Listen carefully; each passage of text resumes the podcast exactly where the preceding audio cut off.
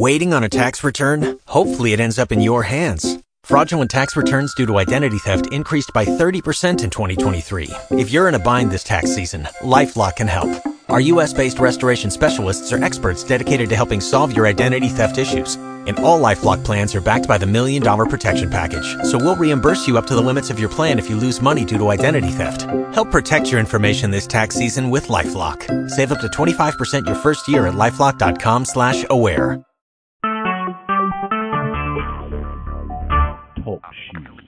Recorded live. Welcome to the Saturday's Triumph Over Targeting Podcast. I'm your moderator, Ella. Tonight we'll be discussing the technology, tactics behind targeting, activism, shielding, and support. And we have a special guest tonight, as I mentioned. His name is Michael Bell. He wrote the book, An Invisible Crime, and he is an expert in a lot of these topics. So if, one thing I wanted to say, though, is if you're new to the call, please stay on, and we will get you some support and some additional TalkShoe podcast numbers, as well as some helpful links and websites.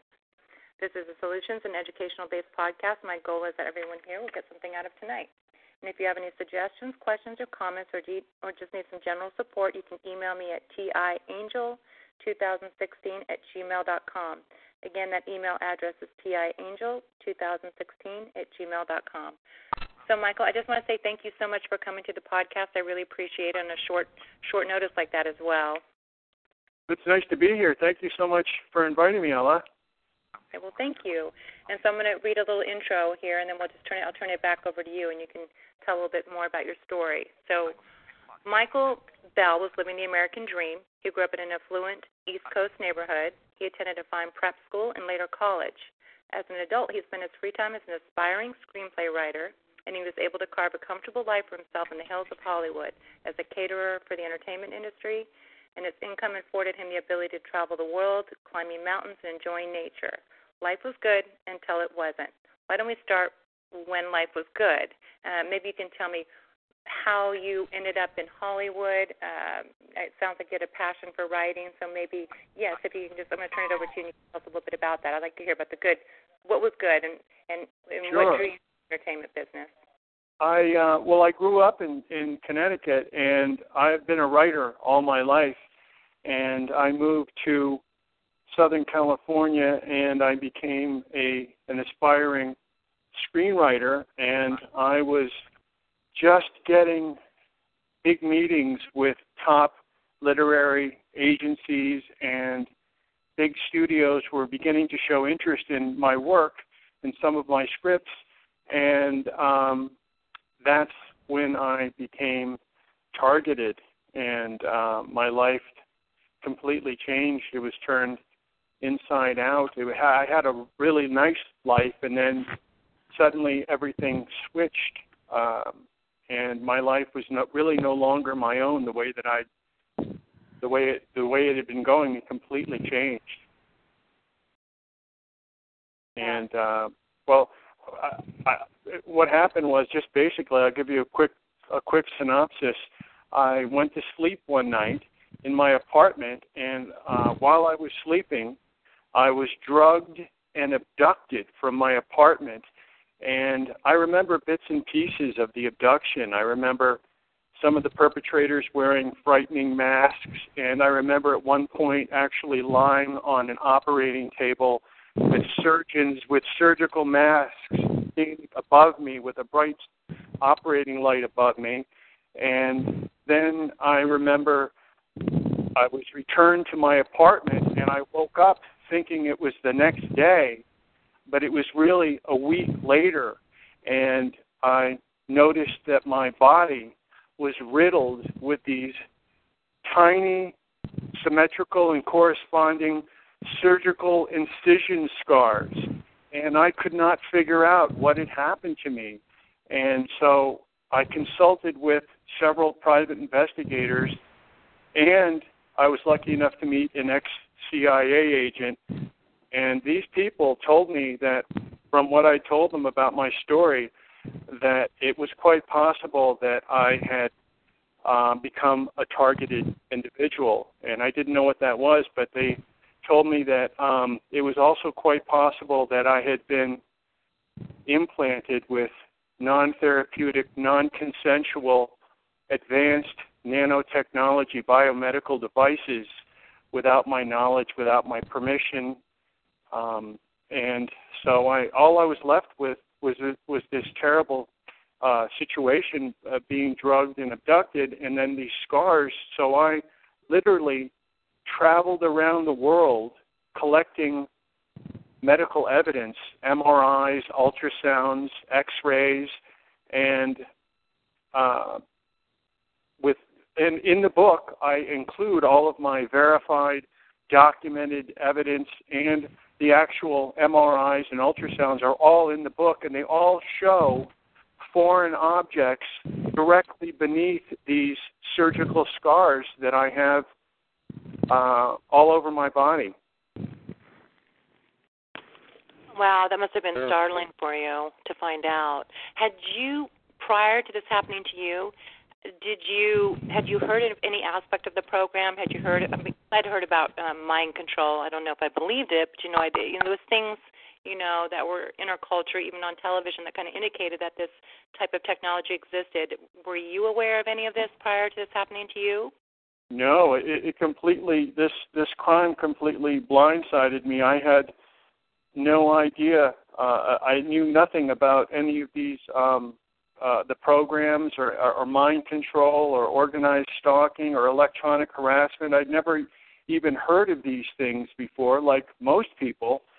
Um, but um, what, from what uh, from what I understand, uh, from what the investigators and the ex C I A agent told me, is that um, I'm most likely in what's known as an unacknowledged special access program, which is believed to be part of the shadow shadow government.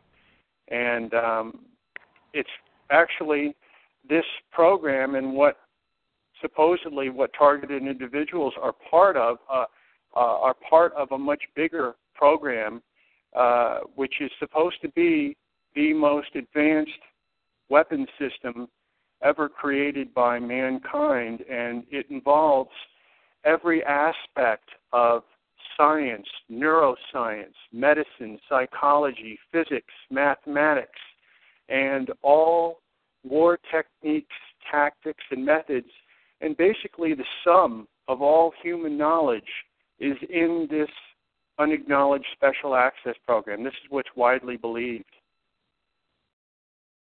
Hmm. Um, okay, so maybe, you know, you can tell me, at that point, what did you decide to do? Did you decide to that you needed to gather evidence? What did you do, like, in your when you were preparing um, to kind of, yeah, just tell me about what you did at that point. Uh, when I when when I started, I well, originally when I went to doctors, uh, most of the doctors in this country, you can't really just say, I want to have this part of me, um, I, I want to have this x-ray, I want an M R I. But if you go to other parts of the world, for me it was Europe. Uh, when I traveled to Europe, you just go there and, and you ask them what you want to have done. As long as you have the money to pay for it, they'll do it for you, and they'll give you verified documents, and they'll give you whatever you ask for, as long as you have the money for it, which is very expensive, and it cost me a fortune to accumulate all the, the evidence that I've compiled and um, put all of it and published it all in my book. And also, when this first happened to me, I think one of the hardest things was was that there wasn't a book like this out there.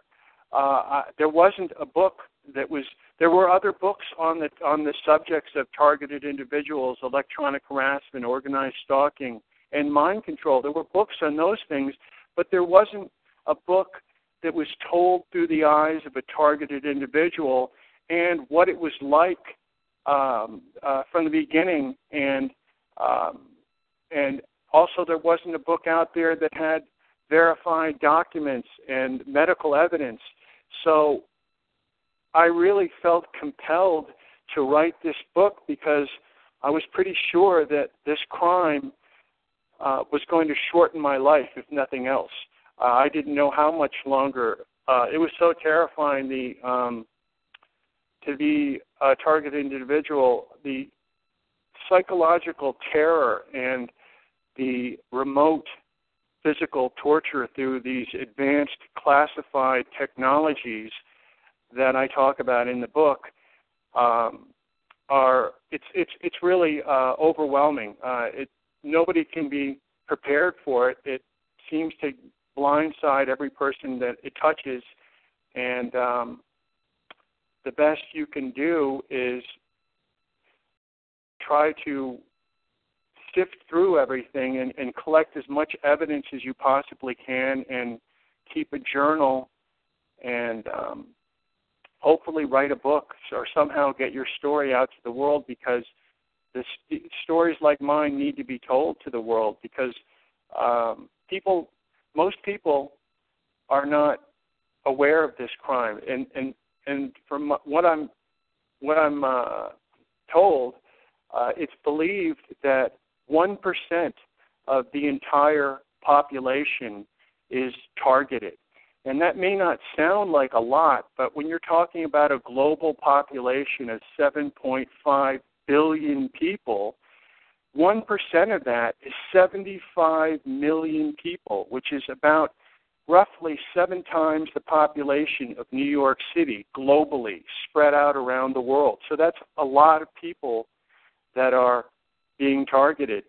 And um, also uh, in my research, um, another thing that, that, that people, that especially that aren't targeted right now, or they're not aware that they're targeted, um, an interesting find that I found was that it's estimated now that up to fifty percent of Americans are already implanted with R F I D technology without their knowledge, without their permission, without their consent. And that's believed to have already happened. So, and people say, how could that happen? Uh, how how could this how could this have happened to me? Uh, I don't remember. No, if if if something like this has happened, which I believe is quite possible, that that this this program that I'm a part of, this unacknowledged special access program, has been going on for quite a few years. I don't know how long exactly, but um, it's possible to have been implanted through many different ways. Obviously, the way that uh, being abducted and being surgically implanted is one way, but also when people go to the hospital for um, common operations, or even to the dentist's office, they don't realize the that the possibility is there to be implanted. It, it is possible. Uh, when you go for a routine surgery or an elective surgery, people that go for cosmetic surgeries, um, you you expose yourself to the possibility of um, of being implanted. Um, So it, it's really terrifying that, that this is that this is happening, and um, it's it's important for people to take notice of it and to be aware that this crime is happening. And supposedly, down the line, the long-range goal for this crime is supposed to be scaled to the entire population of the world. So that concerns that concerns everyone. So uh, that that was the, that was really one of the driving points of my of writing my book and getting this this, this my story out, and uh, this this terrible possibility that um, that impacts everyone. That sounds yeah, I think so. There's a question in the chat, just to go back a little bit. Um, sure. How long ago did this happen to you? When did this first occur? Well, when it first started happening to me, when I look back, I can actually see with clarity now that it probably started happening to me around two thousand two, two thousand three. But when I became aware of it, uh, fully aware of it, when I was abducted, that was in two thousand eight. So that was eight years ago, uh, a little over eight years ago that it happened to me.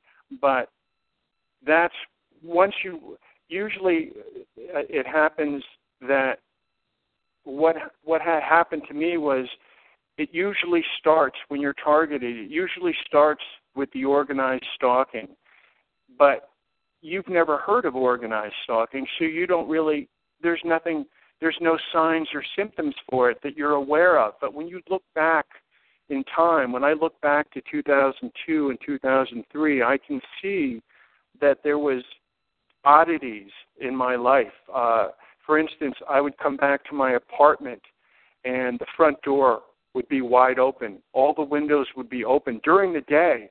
Uh, the lights would be on, and my furniture and belongings were moved um, and uh, moved in different positions. And, and each time I would go out and come back in, things would be moved around, things would be missing, things would be broken. Um, my, there were rips in my clothing, slashed tires on my car, scratches on the walls of my apartment and on the floors, and it's called small but noticeable damage and vandalism, and that was part of the organized stalking. And then also I began to notice bizarre activity by my neighbors. For example, uh, things like loud leaf blowers or someone lo- mowing their lawn um, right outside my bedroom window at three o'clock in the morning. And nobody else, none of the other neighbors would complain about this. It was um, they seemed to all be a part of it.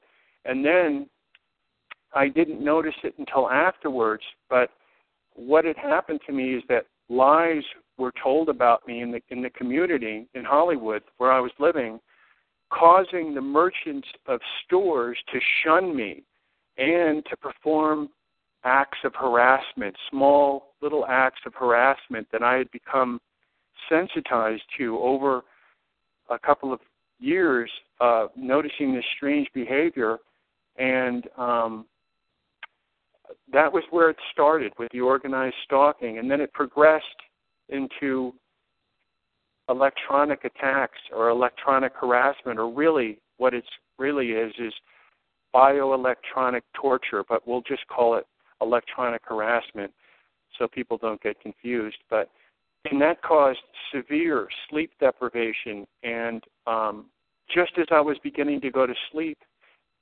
at the exact moment that I was just drifting off to sleep, I would get an electronic shock remotely that would continue to keep me awake every time I tried to sleep. And also, I would be woken up at the exact same time each and every night. And then I started experiencing things like sharp stabbing pains, like a bee sting.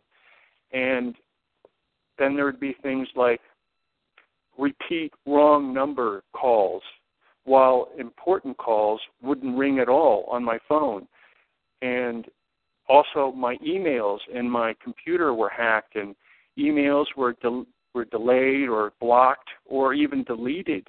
Uh, special files that I had were deleted or moved. Uh, someone was gaining access to my computer.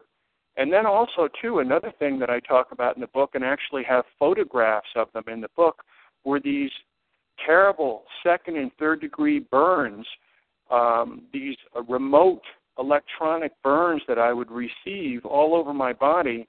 Um, and I I took pictures of them, and they're, they're in the book. Um, and uh, also, too, there was other things that were um, letting me know that I was being manipulated remotely, um, like something like drop in your tracks fatigue, which would switch on and off like a light switch, especially when I was at work, or even worse, while I was driving a motor vehicle. And also with the um, the other thing with, um, you know, people speak about all three together, organized stalking, electronic harassment, and mind control. And I can tell you that when this first happened to me, I, I had read about um, mind control, but I didn't believe that this would actually possibly happen to me. And then I started experiencing these manipulated, artificially induced dreams, which are not like the dreams that I used to have, normal um, rapid eye movement dreams. These were uh, unnatural, scripted dreams that would um, always end up with the same story. It would always end up with me being um, humiliated or mocked or tormented within the dream. So, um, and then also driving my car. Another thing, I, I realized that something was terrible was happening to me. When I would drive my car sometimes, I would almost go into this trance, like I was almost being hypnotized while I was driving my car, and I had to really resist. It was almost like I felt almost like I was being put to sleep with my eyes open. I was uh, almost like I was being hypnotized, and uh, it was, and it still happens. It's really scary when it happens, and um, but I'm aware of it, uh, which, you know, I think is, is, is part of what, what saves me. Um, it's when you don't know about these things and they just come into your life without any, you know, without any warning, that people are really blindsided by it. But um, uh, the mind control. Sorry. I'm curious about something. Did you try? Sure. When started happening? Did you start asking people? Uh, did anyone validate your experiences? Did anybody believe what you told them? What was your support system like? Yes. Uh, well, at first, at first, um, when it first happened to me, I went. To, uh, I was when I woke up the next day after my first. Uh, I was abducted around approximately ten times, maybe even more. Uh, but the first time was the the one that I remember the best, and it was in it that was for a week. And you know, when when I woke up, I was still under the influence of whatever I had been drugged with, and my research shows that it may have been a drug called scopolamine, which is also known as devil's breath, which completely um, erases your memory, and uh, it, it gives it near it gives uh, the victim that that's being drugged Uh, near complete amnesia, and um, and usually this drug is only used for robbery and rape in South America. It's it's it's a really rare drug, but I had done my research, and uh, I could still feel that I was under the effects of something, and I realized that I had to do something when I woke up, and I saw these scars on my body, and uh, what I remembered of my abduction. I knew I had to do something, but I, and where I lived in, in, in Hollywood, I lived right near the police station, but I also was very close to a hospital. So I started walking to the police station. Then I realized that they were going to ask me for proof. They, they, they'd say, where's your proof of, of, uh, of that something happened to you? Because that's the first thing they do. And I realized I really didn't have anything yet. So I, I could still feel the effects of the drug that they'd given me. So I turned around and walked toward the hospital, and I made the mistake of telling the people in the emergency room the truth of what happened to me, and they locked me up, and they kept me in a psych, uh, a psychiatric evaluation unit for two weeks, where where uh, where additional surgeries were performed on me. It was a real nightmare. Um, So I made the mistake of telling the people in the emergency room, this is what happened to me. I was taken from my apartment. I was drugged. Next thing you know, I'm in a, an evaluation. Uh, and I, I hear that this is a very common thing for targeted individuals. And when I look back on my experience, they locked me up um, without my permission. I was just held there for two weeks. And when I was there, there were some seriously um, mentally ill people that were there, and the people that were not as bad off. There was also other people there that seemed, when I look back on it now, that were probably other targeted individuals because they shared a similar experience to me. But most of the people asked me why I was here. I said, I don't know. I was uh, these terrible things happened to me. I told the emergency room, and now I'm here. So, um, Yeah, it, it, it's it, it, yes. As you were as you asked, yes, people didn't believe me, especially my family and friends.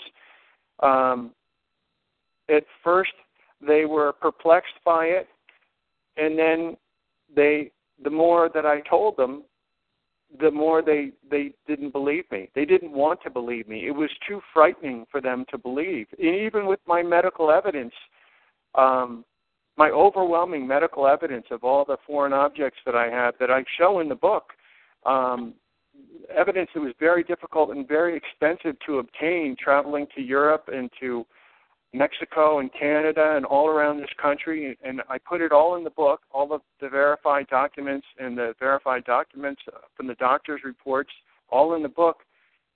Still, I have people that are um, find it difficult to believe, but um, I think it's also too frightening for people to believe. And some people have actually that that I told them My, my story and, and showed them the evidence that's published in my book.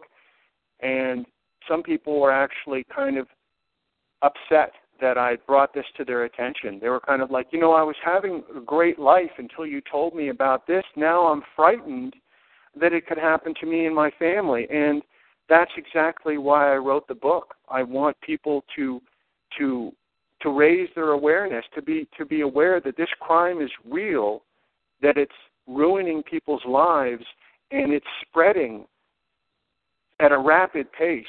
Uh, and there are actually so many targeted individuals now and so many people that are coming forward in the world that the crime can no longer be denied. It's actually, it's getting noticed. And um, thanks to shows like this, too, for um, uh, giving me a, a moment to uh tell my story to people that are unaware that this kind of thing can happen and is happening. Um, it's important for people to know. Uh, agreed. You know, I think, you know, in the chat room, people are saying it sounds eerily similar to their own story. And, and when you mentioned the part about being in the hospital and then ending, ending up there for a couple of weeks, I, I understand that. So, um, yeah. You know, it actually it, happened three times within a six-month period. I Once was for two weeks, once was for almost a month, and then once oh. was for another two weeks. So three times uh, I was, um, and one of the times uh, I was driving my car, and a, I, I, write, I write about it in the book. The, the second time that I was um, taken to a psychiatric center was, I'm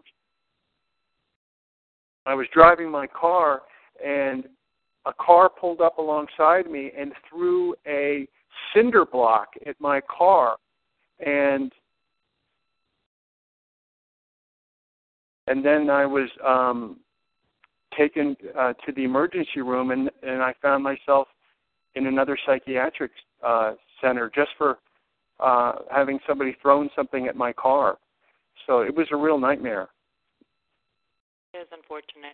What about yeah. now that, what about now that some time has gone by? Are are people? It sounded like maybe your family still has a hard time accepting accepting it, um, for the reasons that you mentioned might be probable as well. But is there anybody? I mean, other than our community, how do people respond to you and your story and to your book? Um, and over the years. Oh well, yes. There's been. Uh, uh, thank goodness um, uh, for shows like this and. Um, Uh, the fact that my book's out there, I, I have my website, and um, people have reached out to me.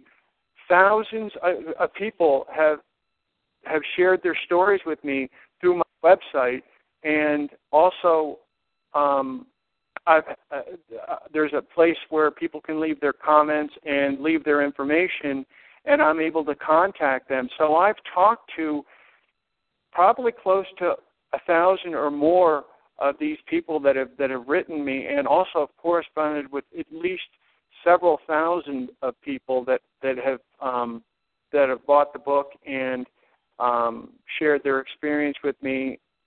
And some of them are nearly identical to mine, but um, I'm I'm I was very pleasantly surprised that people um, responded so well to my book, that especially people that were targeted because they they weren't writers and they didn't know how to get their story out to the world. And they also, the, the thing about my book is that if you are targeted, especially if you're a new target. That is the most o- overwhelming time, because it's you, you you you don't have any time to get used to it. You're just overwhelmed with this terrible situation, and that's where my book, The Invisible Crime, really can be used as a tool to explain to other people how this can happen to people, and how the how the crime is broken up into different um, parts of organized stalking, electronic harassment, and mind control. And it explains a little bit about the, the crimes. And also, in the end of the book, I also include uh, about ten pages or more of packed full of just recently declassified technologies that were before were, were unavailable and were top secret, and now they're in my book, um, and uh, describing uh, some of these technologies and, and techniques that are used on, that, or that possibly can be used on people um, without their knowledge, without their permission, um, without their consent. And um, so in that aspect, um, it's been...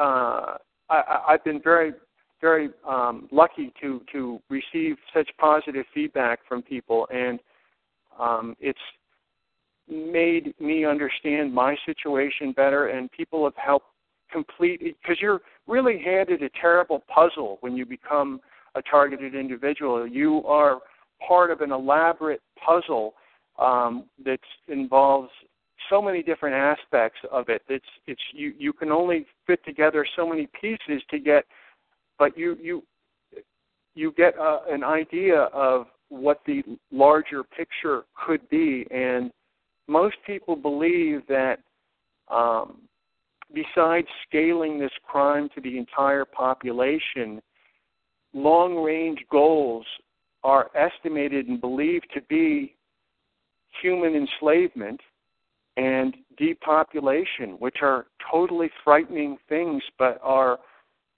possible realities, because in the world we live in right now, the people are uh, living beyond their means in terms of the resources. Their resources are being used up faster than they can regenerate themselves.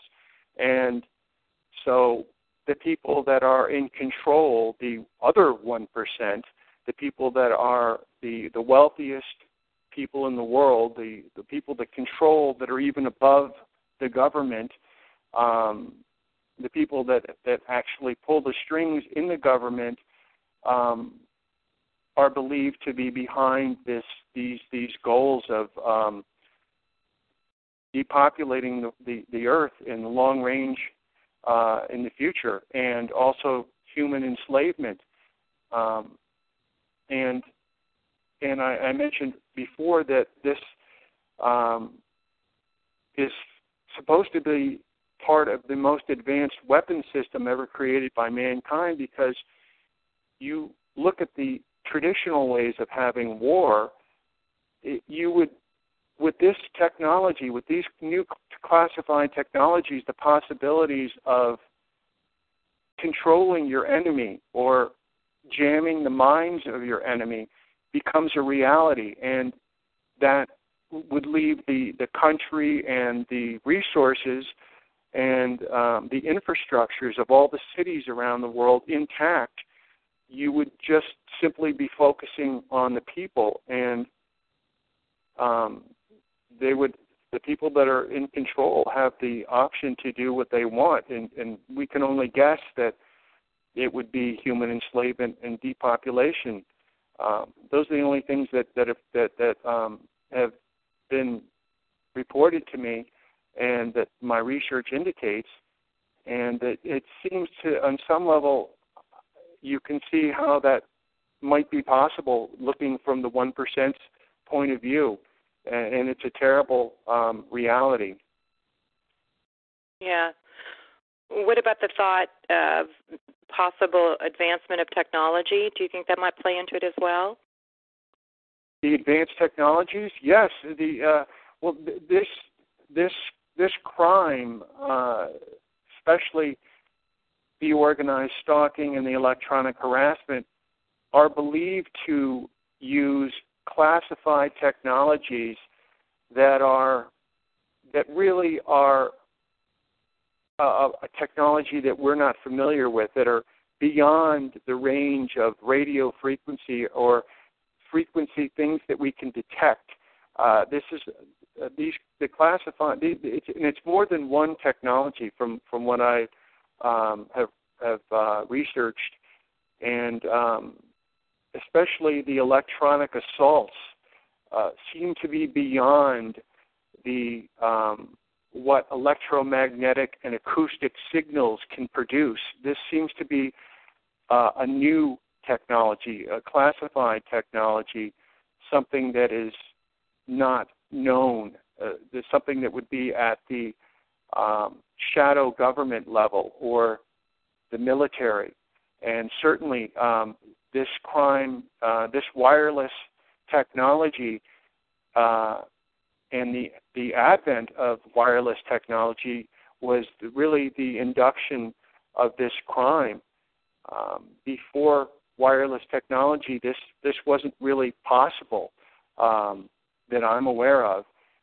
So it was really with, and also the other thing is is that you have to look at, um, I mean, for instance, you look at the brand new technology that was just revealed in October of this year, where, uh, I don't know if you saw it on the news, a paralyzed man shared a handshake with uh, President Barack Obama using a mind-controlled robotic arm in a first for medical research and helping to re- restore the man's sense of touch.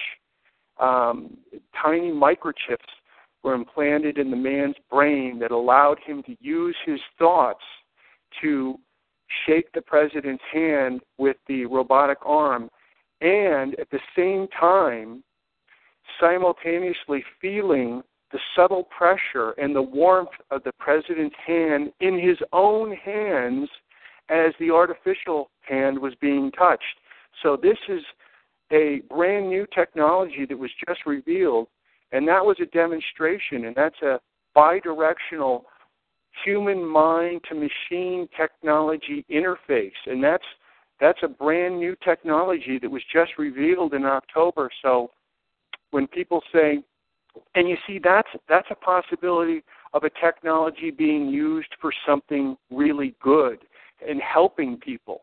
But at the same time, you can see where there's room for such advanced technology like this to be misused and abused. And uh, I believe that it's this type of technology, certainly similar or nearly identical technologies, are possibly being used on targeted individuals. So, and and if you look at a bigger picture, perhaps that targeted individuals may have contributed toward an advancement like this. If people are being experimented on without their knowledge, without their permission, when the data is being collected at the top and sorted out, you don't know where the results are going. So you don't know where this technology was first, because, you know, when you see a new technology, it's it's been it's not just coming out right now. It was probably invented years before that, but it took years for it to be perfected, to get to the point where you can do a demonstration with the president uh, in front of the entire world. That takes a long time to do, so who knows how long that technology has actually been out. It's it's just revealed in October of this year, but we don't know how long it's really been been uh, been out there, or, or how it's been used, or how different versions of it are being used. Agreed. Um, I guess one question I have, um, since we're talking about technology, um, is there other what technology? Let's cover the ones that you, you that you wrote about in your book. Um, maybe you can go through them. What are the various means of technology being used um, in the directed-energy weapons? We'll just we'll start with that one. Some of those some of those technologies are classified technologies, and I actually don't know the um, The uh, some of it is unknown to me. I I've written about it in the book, but I don't really, I can't really, um, I don't have any uh, means of uh, saying what what's actually being used. Uh, I can only um, guess at, at, at what's being used on me, and I realize that through all my um, all my medical evidence, I have indeed been implanted with something. Uh, and I believe it is possible that it's advanced nanotechnology biomedical devices. I did have, that's another thing I have that in my book, I actually had one of my implants removed. And uh, I had to go to about ten different doctors to have this thing removed from my lower jaw. And the doctor um, saw me in the pre-visit. Uh, I told him that I had this thing in my jaw that I wanted to have removed, and he was he agreed to remove it, and we and we did it right in his um, in his office, in his um, right in in the medical office. And as soon as he removed this thing from my jaw, he refused to let me keep it. He did let me photograph it, and I have two photographs of this implant, this this foreign object that was removed from my jaw. That's in the book. There's two pictures of it, but the doctor told me that I was not allowed to keep it, and he had to send it to pathology, which determined it to be a mucoid formation, which I know was not the truth. And I also realized that between the day that I went and saw the doctor and he agreed to take it out, by the time I'd come back a week later to have the extraction done, he'd obviously been talked to by somebody important, because he was uh, all business, and um, he still agreed to remove it but refused to let me keep it. So, and that usually something that's removed from a patient is their own custody. They own that thing, whether it's a piece of glass that they're removing or a bullet or a piece of wire. You know, if you've stepped on something, there's a stone under the skin. Anything that's removed from the patient, the chain of custody goes to them.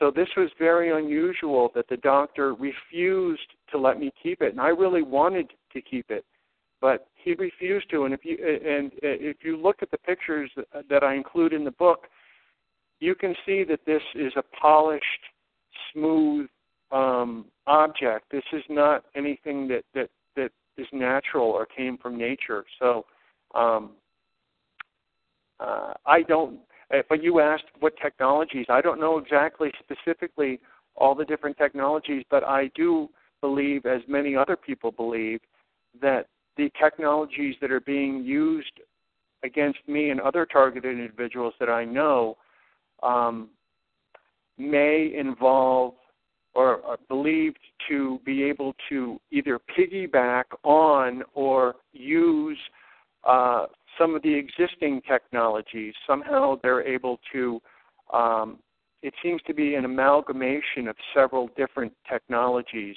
uh, which if this classified technology may be able to be used possibly through smartphones and tablets and computers, uh, that would allow people to track, possibly track and monitor a person remotely, uh, and in the case of electronic harassment, uh, possibly even torture people remotely. So, um, uh, But it is believed that somehow uh, the criminal element, uh, the perpetrators, uh, are are are able to access some aspect of this technology through um, smart devices.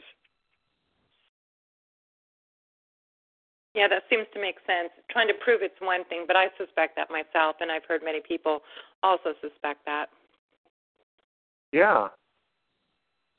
And then what about gang stalking? Do you still experience the same intensity Um, you know, we have the gang stalking, and then you have directed energy, and then there's the mind control. Has the intensities changed over the years? Do they go back and forth? I mean, this might be interesting to people listening. Well, yes, it's interesting. That's a great question because um, I'm I was I'm so glad you asked that question, because when it first started happening to me, when I first was targeted, when I look back on, on the treatment that I got then, uh, it was it was minute compared to um, where I am today.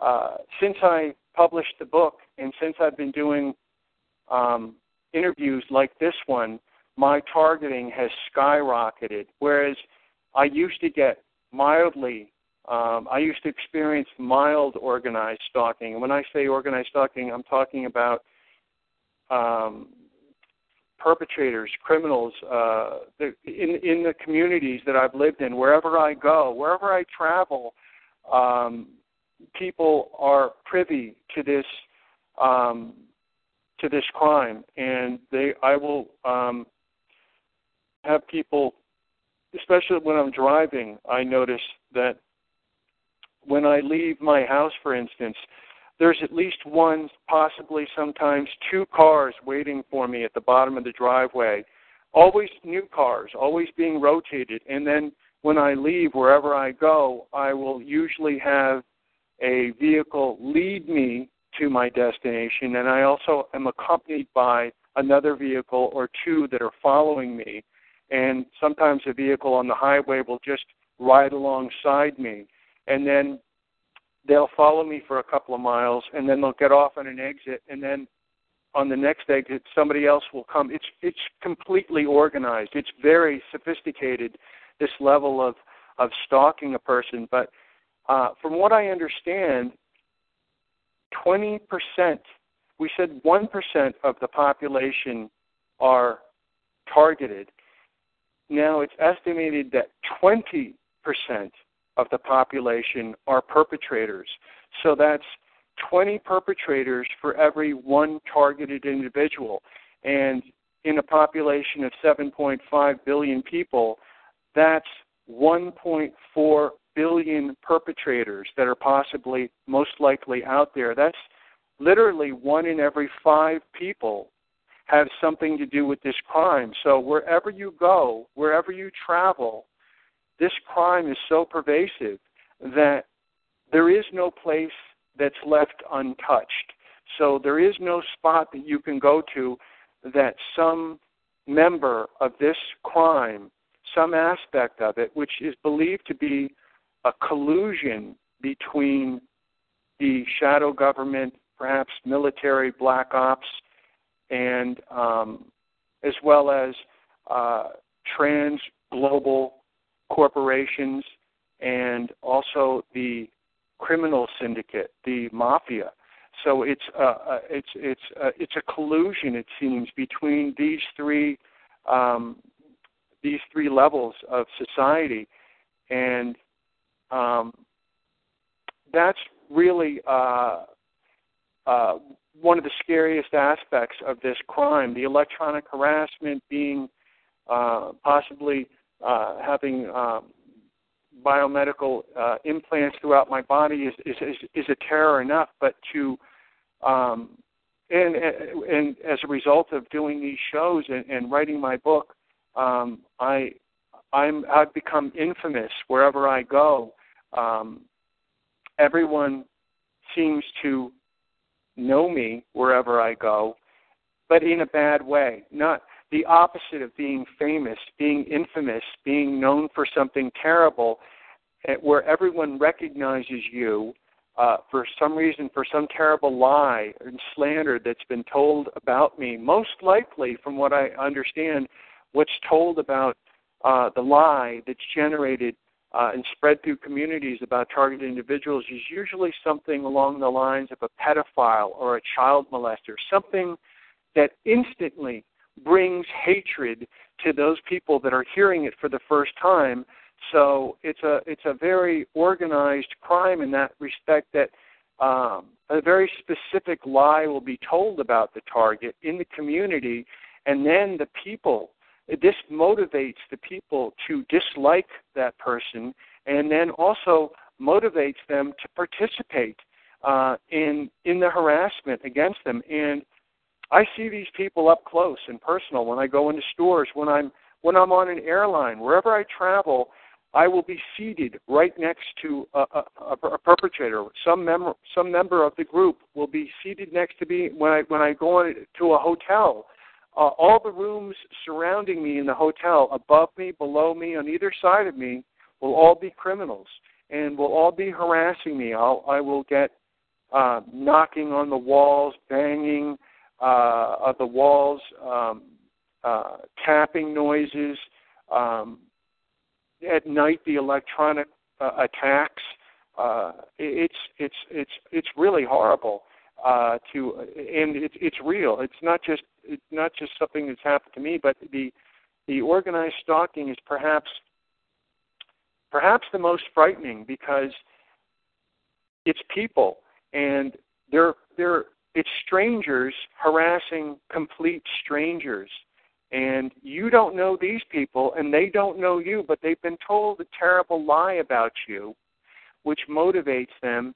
And from what I understand, many of the people are, they're just ordinary, unsuspecting people that are tricked into participating, either told a lie about the target or or, or paid money, uh, actually paid money, uh for performing the, the harassment. And uh, my research also uh, indicates that the money is given to the, the people that are receiving it after they perform the the to make sure that they do it, and um, which makes sense, uh, you know, because the, the people that, that and also the people that are doing this, that are participating in, in the organized stalking, really seem to enjoy it. They really get a thrill out of it. It's it's really it's it's it's terrible. It's frightening. It's sickening to think that there is one out of every five people, possibly estimated to be, uh, are one of these people that participate in this crime uh, on levels that they aren't aware of. They aren't aware of, of what level that they participate in the crime. They just know that they've been told something terrible about this person, and They're they're they're encouraged to harass the target, me in this case, uh, and to bother them, and uh, with specific behavior and patterns that um, the target will become sensitized to over time. And they're everyday, average things that anyone would do, but the target can very quickly be able to distinguish what is normal behavior and what is perceived to be um, harassment uh, from complete strangers. But the people that participate in it, especially when I go to stores, the, the merchants that shun me and perform acts of harassment against me, really seem to um, get a thrill out of it. It's it's almost in that in that respect, and also from, from what I understand, the electronic harassment, the people that are, so to speak, pushing the buttons become addicted to that that odd, um, very unusual and sickening behavior that, uh, of torturing another person. And um, even in the olden days, the when people were uh, prisoners in a castle, for instance, back in the back in the you know the early days when when torture was something that would you would hear about torture in, in a castle, in the dungeon of a castle. The people that did the torturing really enjoyed it, and it, it's it's part of uh, of uh, of the uh, personalities of of being a sociopath or a psychopathic person. Uh, there's apparently many of these people out there, and people really get a thrill out of participating. It becomes It becomes a kind of a game in the community, and the longer that a targeted individual stays in a community, generally the more widespread the harassment. Not every single person in the community is in on it, but as a targeted individual, you have enough, you're exposed to enough constant rotating um, stalkers that are following you, that are bothering you in stores, um, uh, standing extremely close to you, sometimes maybe even banging into you uh, in extreme cases, or stepping on your foot by accident when you're in the store. Um, these people really enjoy doing it, and it's and it's and it's uh, it's hard not to let it get you upset. They're trying to push you over the edge each time. That's you, that's what really you you really tests your self-control, because you're being provoked by strangers and being tormented by strangers. Yet you're not allowed to respond, because if you do, they're immediately going to try to get you committed uh, for saying that these people are are, are are are harassing you or bothering you. They're going to try to do that, or they're going to try to get you arrested, saying they'll, they'll tell a terrible lie that you're that you've you know, somehow they're going they're going to try. Those are the the end goals. Uh, so it's difficult to resist Uh, the temptation of, so to speak, giving back to these organized stalkers when you confront them out in stores and in public, wherever you go. Um, but it's been my experience that the only way to survive is to be, sadly, is to be professional and courteous, because you have to remember, if you look at it from another standpoint, if you were If you were uh, in the crosshairs of somebody's rifle or their gun, for instance, if they ha- if somebody has a weapon aimed at you, you you're going to be pretty nice to that person. You're not going to want to do anything uh, uh, mean to them or do anything back, even if they deserve it. If they have if they have some weapon on you, or something is being held against you, and you don't have any control over it, and they do, you're not really in a position to to fight back against them. So you have to learn to become strong and resist the temptation of giving back. And hopefully, at least that's one of the things I talk about in my book, is you you can uh, possibly, uh, if you accumulate evidence that I talk about in my book, especially with a camera, documenting. That's the, the, one of the great things in my book. Uh, all my techniques that I, I've, I've created for um, capturing on video uh, perpetrators in stores, harassing me, bothering me uh, on videotape. When I started wearing a camera, at first I didn't really get much notice. Uh, people didn't really, they, they were doing whatever they do to me, whatever, whether it was coughing or clearing their throat as soon as I came near them, or stepping on my foot, or uh, banging into my cart at the grocery store with their cart, and then they'd say, "I'm sorry." Those things used to happen all the time. When I started using the camera, though, the word got out in the community that I was filming, and now I have cameras in my house, in my car, um, front a dash cam, a rear cam, uh, an interior cam. I also wear a camera, and that has cut down on the organized stalking a great deal. I'd say seventy-five percent. Uh, well, I still really great. I, that's I, helpful I, thing I, for I, I still get it. I still get it, but um, but it's it's definitely contributed. It's definitely they're definitely they fear the camera. These people, the perpetrators, do not like being filmed, like all criminals. Uh, I didn't mean to cut you off, Ella. I'm sorry. Oh, no, I'm just saying thank you for saying that, because that was my next question. I was going to ask you how you deal with some of it and how you deal with the gang stalking, which is considerable in your case. And yes. I think that's great advice. I think it's a wonderful advice. Yeah, the camera, the camera is, is – here's the other thing about cameras that people don't know. It, because this is such a new crime, people haven't really been caught too many times specifically for it. There, there are individual cases where it's happened, but here's the thing. If you go to a store on a regular basis, not so much the customers, you're going to capture those videos where, where customers may be harassing you. But more importantly, the employees of the store, I really get the, that's where I get most of the harassment from, is generally from the actual employees, like at a grocery store, when I walk by the deli department, um, There's always uh, suddenly people start chopping things. They need when I when I when I walk through the store, uh, different departments will start participating in the harassment. Now, when I'm filming them, and I start accumulating evidence, then uh, eventually the goal is to bring a lawsuit against the store.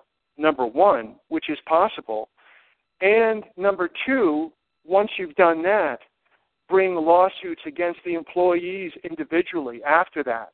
And then if you're able to get to that point, you're going to obviously uh, you're going to bring some great exposure to this crime when it gets to the papers and when people find out about it. So that's why, and in my book, I, I um, I had to learn the hard way. When I first started using the camera, there's a right and wrong way to do it.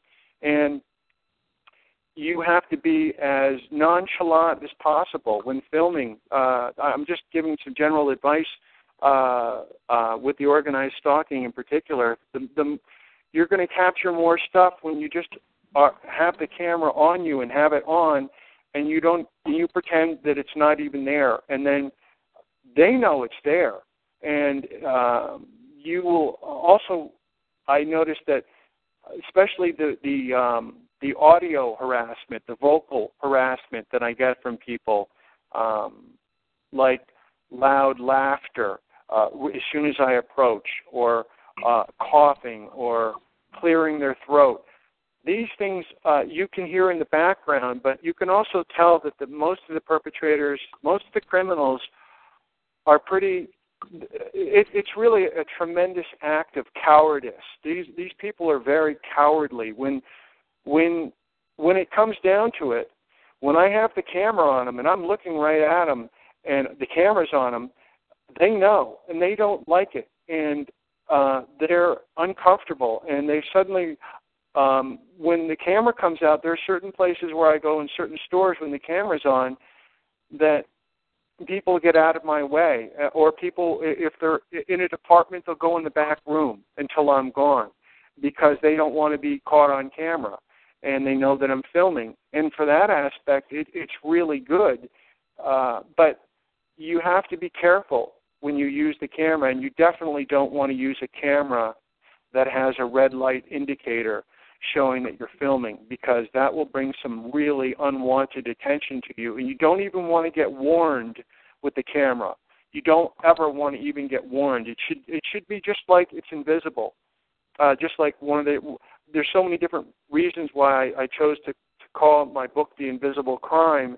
And this uh, invisible countermeasure that, that I created, because one didn't exist before. So I had to create using a camera, and I, I um, share all of my techniques and advice in the book on how to do it, what kind of cameras you're going to want to use, and and how to use it, and how to accumulate the evidence, because it's not the kind of thing that most people are, you're going to find that information uh, uh, too many other places. I don't think that I don't that that's that, that's one of the other reasons that I that I wrote the book, is because information like this, I couldn't find it all in one place. I could find a little bit here on the internet. I could talk to some private investigators.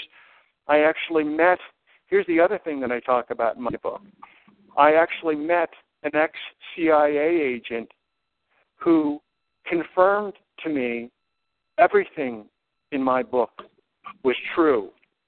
But this person told me that my book only scratches barely scratches the surface of what's really going on, and that my book is only the tip of the iceberg of what's really happening. That's what an ex-C I A agent told me. That's in the book, too.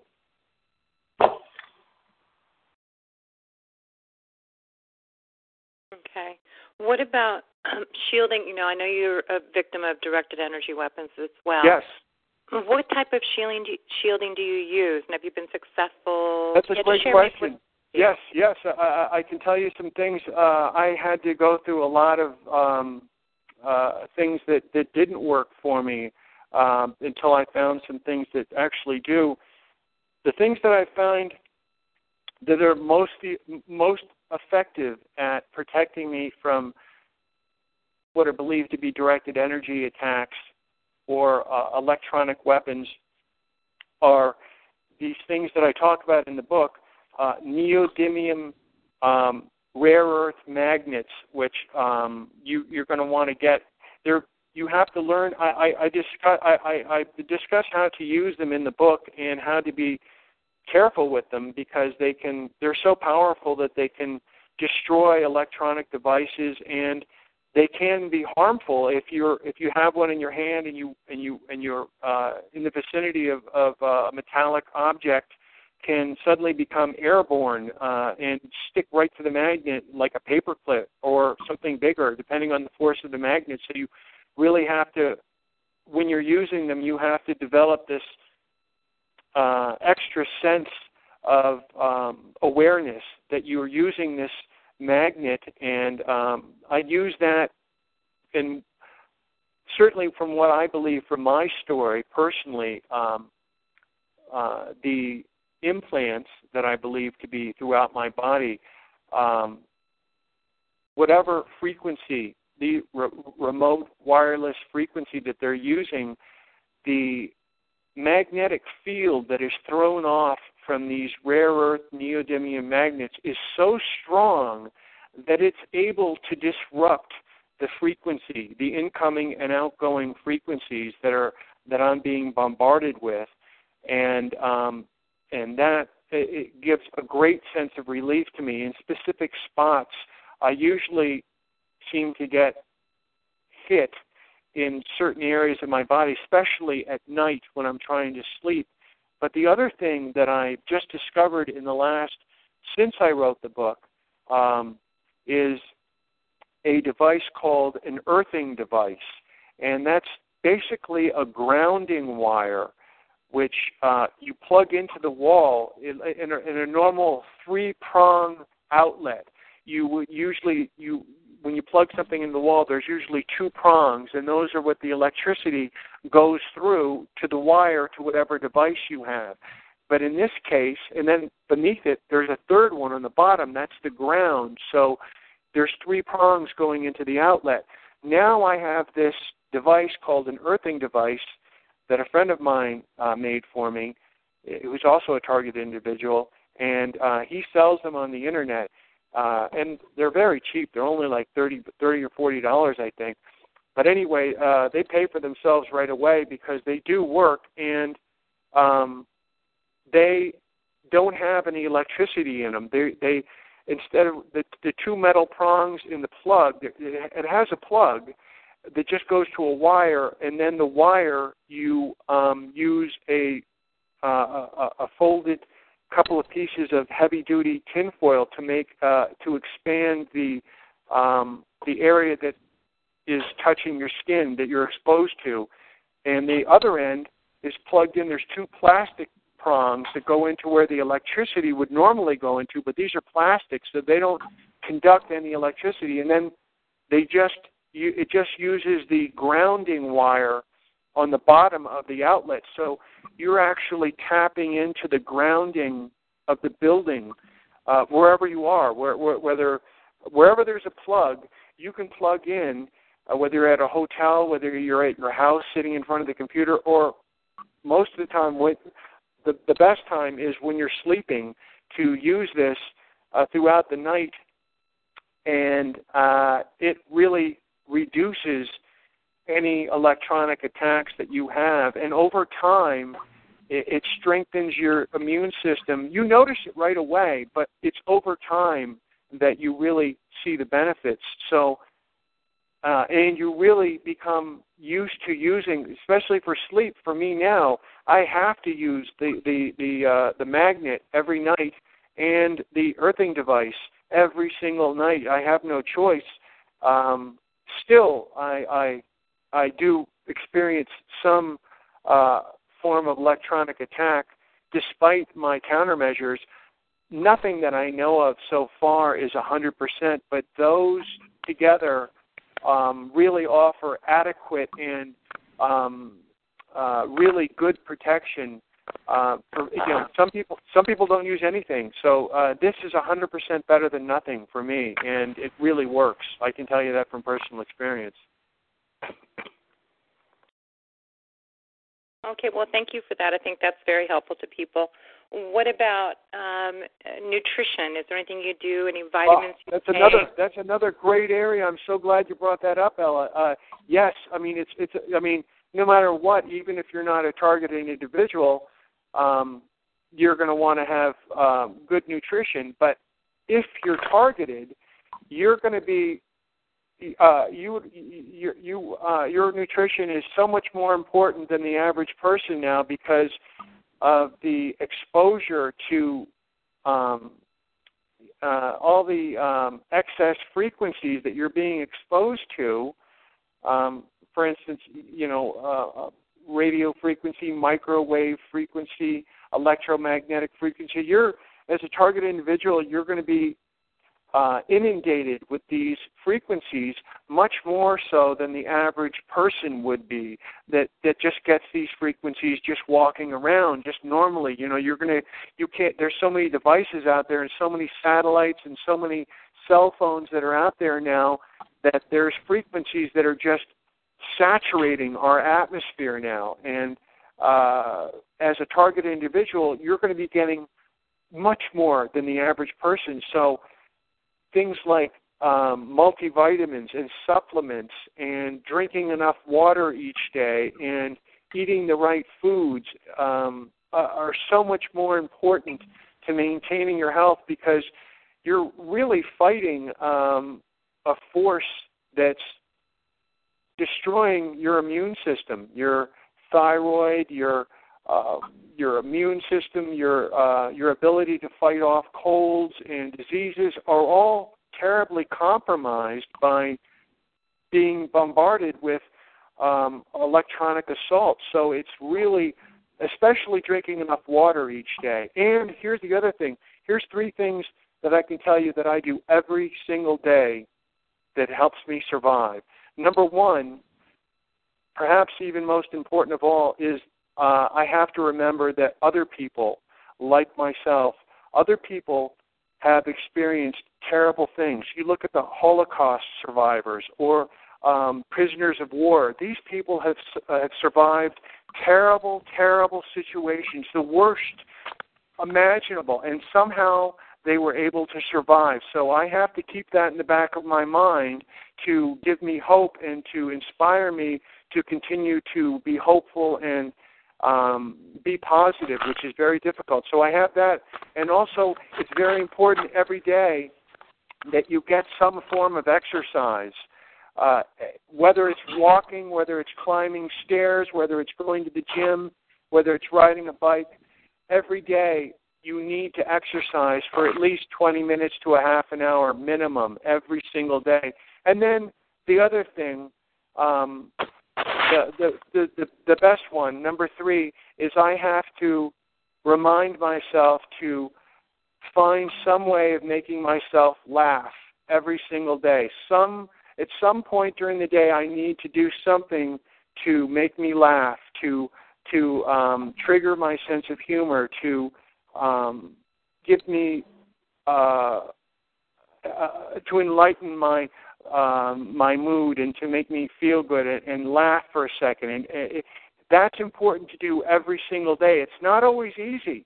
Uh, sometimes it may be through watching a movie, a funny movie, or through remembering uh, uh, something that made me laugh years ago. But every day I need to do that at least once. I need to laugh once every single day. So those three things, um, uh, remembering that there are other people that have survived much worse and are surviving much worse in, in other places around the world, in Syria, the, the terrible situations, no matter how bad your situation is, someone else somewhere is getting it just as bad or worse. So remembering that, and also to get to get exercise and to remember to laugh every single day at some point during the day, even if you can't really find a, a, a point to laugh, it's, you need to you need to make that happen every day. So those are three important things that I do every day that are part of my basic survival.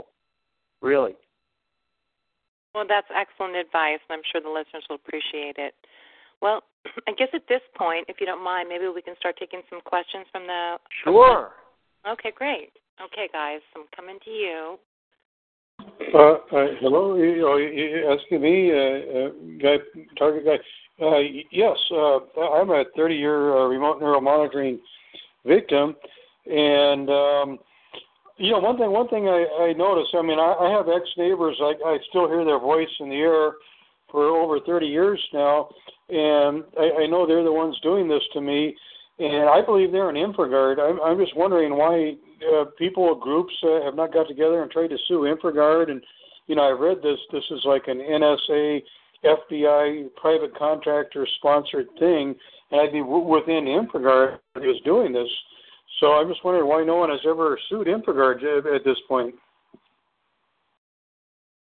Um, uh, well, from what I understand, um, multinational corporations are involved on a global scale in this crime, in the design, manufacture, and deployment and use of electronic weapon systems on the civilian population.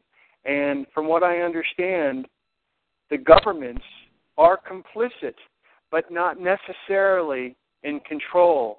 And the governments do abuse citizens. Only now the work has been contracted out to uh, by multinational corporations that... that no, I may disagree. I mean, I know my ex-neighbors are like satanic Jewish people, and they do get a government check, so I'm not really sure where you're getting the, I mean, right on the Internet, it does say N S A and F B I sponsor private contracts to do this. I have not read anything about multinational corporations. Now, maybe they could be private contractors that are government paid. Maybe that would be how that's going on, but, it, you know, I just don't understand how, how you know, uh, how none of this over all the years has not been investigated, and, you know, no one is trying to file a lawsuit against these people. That's just, you know, I, I understand what you're saying. It's just maybe multinational corporations that are paid by our government, F B I, N S A, to do this type of work. That's correct. That's correct. Um, yes, it's um, it's it's very difficult because um, these crimes are so advanced and so secretive and um, so classified that. There are the laws are very carefully constructed to not include these these specific actions uh, against someone. So it's hard for it's hard to accumulate evidence. But um, yes, uh, it's it's it's everything you mentioned. Uh, it's the N S A. It's it's the F B I. It's the C I A. It's some amalgamation of all of those different programs um, on different levels, right down to the community level, right down to your neighbors that are probably, from what I understand, probably getting their rent or their mortgage paid for by the criminal group and probably getting paid extra money to target and harass you. All, all at the same time, they're do- doing this with impunity. They they risk nothing. They they're they're never to be held accountable for their actions against you. They're um they're never going to be they're they're never going to get in trouble, and they're guaranteed that by the groups that are paying them. So yeah, that's that's another, that's, a, that's another you reason why with the police, the F B I, talk to lawyers, and yeah, I, I agree. I, they, they, these people are not held accountable. Even the F B I on the phone says, well, just take notes.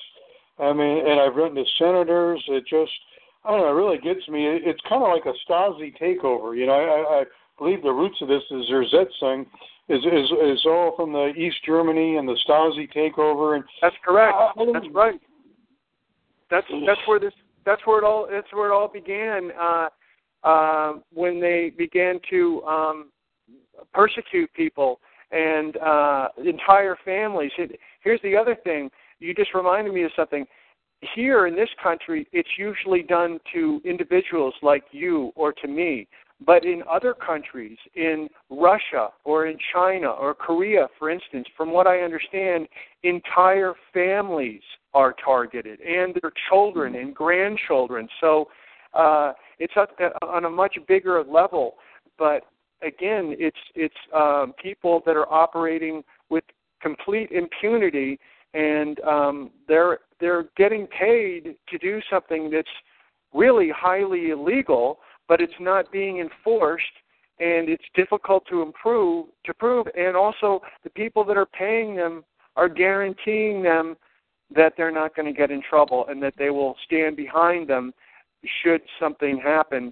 These people will protect them. So it's it's a really a terrible situation. It is. I, you know, I agree with a lot of your stuff. I've been, you know, like I said, my, some of my police reports years ago, ago I, I've seen this tourist. It's not only the victim that gets attacked and degraded. I've seen, like, tourists attacked and others. You know, it, it is other people that are, you know, these, these people that use race and religion against the victim and others. You know, you can hear their voice in the air, and, and they get others to stalk other people as well as the victim in the area of, of, of the victim. And I've just never seen anything like it. I mean, we have all these anti-bullying laws, and, you know, they can have all the laws in the world, but unless they stop this uh, synthetic telepathy stuff, it's not going to do any good. They're, this bullying of adults and others will, will continue uh, unless unless this kind of thing is stopped. And I, I really just flabbergasted me how this thing could get this far, and, and no one really say much. You know, it's it's, it's like... people are just in shutters now. There was a Holocaust so many years ago. And, you know, it, it, it, I don't know, what does it take to get people to protest? I mean, they, they, in this country, they protest about drinking too much Coca-Cola. But when it comes to this thing, no one says anything. I, I just don't understand that. It's, it's, it's really puzzling, too. And, and you probably experience this, too. When you speak to people about it, when you make them aware of it, they're surprised, but they... Uh, as Ella said to me um, before, that people, you'll tell somebody about it, they'll it'll blow them away. They, they've never heard anything like it, but then they quickly move on and forget about it. And it's something that's so terrifying and so frightening. No one should look away from it. Uh, this thing needs to, needs um, uh, attention from everyone. Uh, sadly, um, like. In the, in the same ways that something like a medical cancer, people that aren't touched by a terrible disease really don't care about it very much until it it it touches their them or their lives or their someone in their life, their fa- family or friends or someone they love.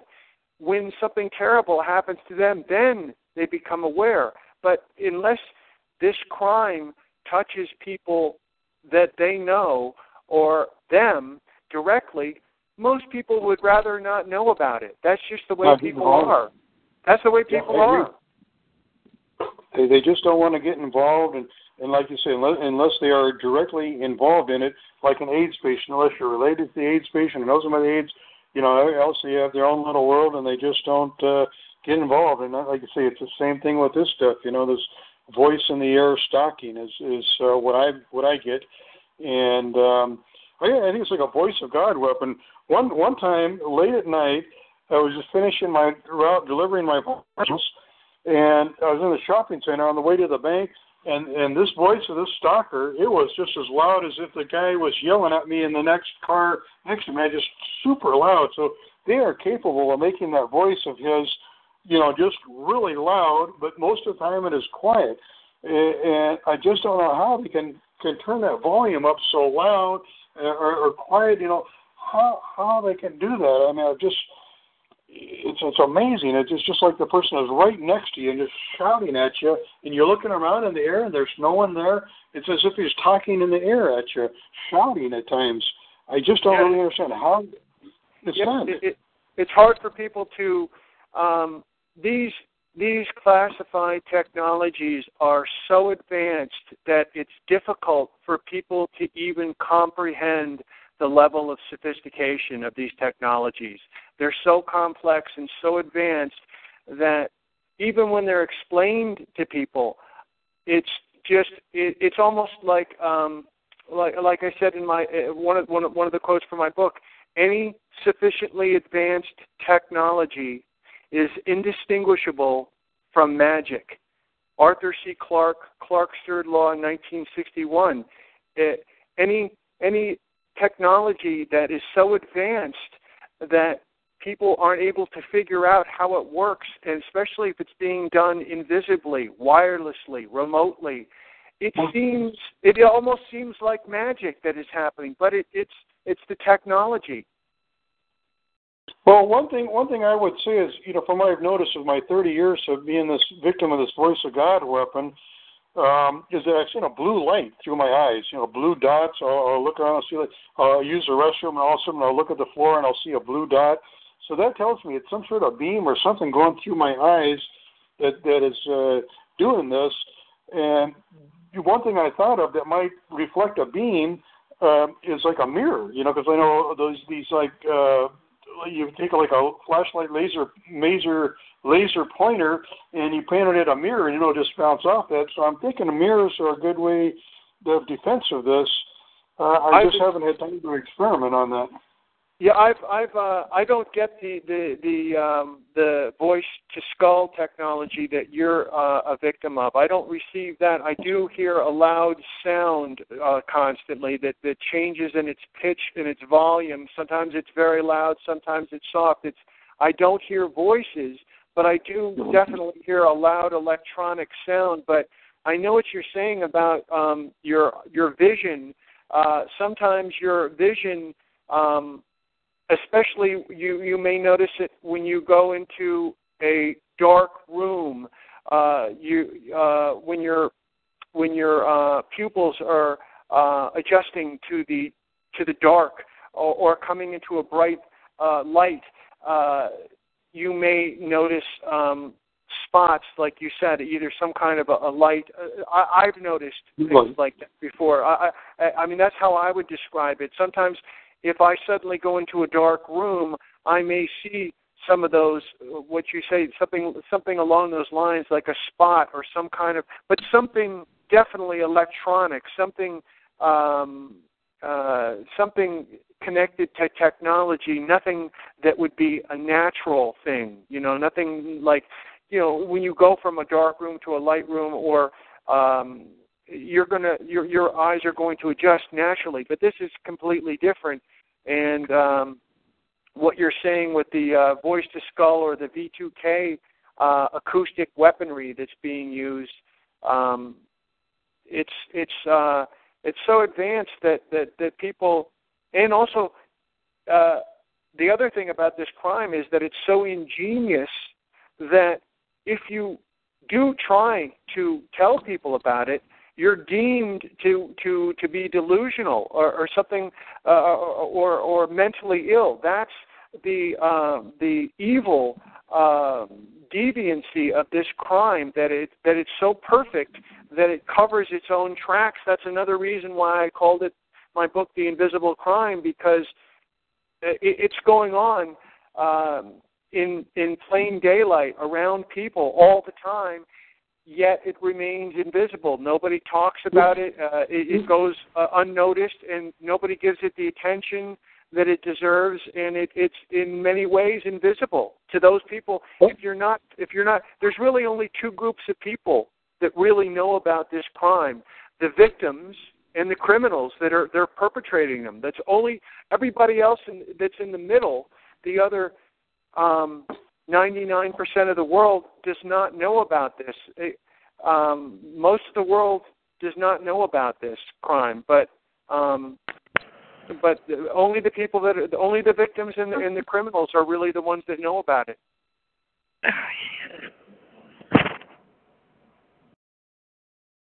Well, thank you for answering that question, or those questions. Okay, I'm going to come to the next person in line here. Sure, sure.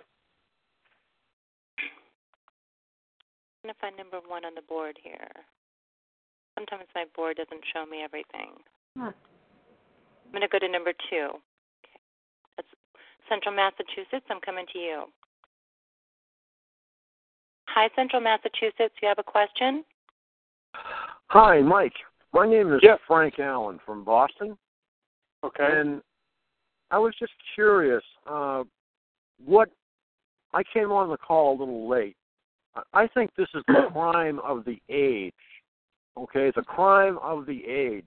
Uh, what are you actually getting hit with? Uh, in terms of, of my, um, well, I mean, I, I'm being um, around the clock. I'm, I'm, um, I, I'm under electronic surveillance from what from what my research indicates. I'm under a twenty-four hour, seven day a week electronic surveillance. I'm being um, remotely, uh, electronically attacked. Um, I receive uh, organized stalking wherever I go in the community, traveling around the world. Um, uh, when I sleep at night, my uh, I re- get what's called induced dreams or artificial dreams uh, that that are part of this mind control process. There's no escape. Even when you're sleeping, uh, you're being worked on. Uh, as an experiment, um, literally like a, a, a real-life laboratory rat or a, a guinea pig uh, being experimented on, um, cruel, uh, psychological terror, and remote physical torture um, constantly, all day, uh, every day, and, and at night. There's no uh, letting up uh, of it, and uh, it's pretty overwhelming, um, and it it it it changes, and it's um, it's never the same. It it it's constantly evolving and escalating in its intensity, and um, certainly with the organized stalking, it seems to the base the base the base of stalkers seems to be growing wherever I go.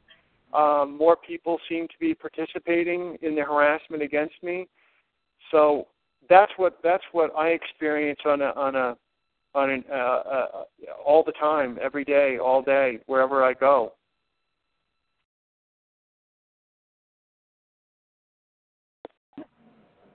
Okay. Okay. I guess he. I don't know where he went.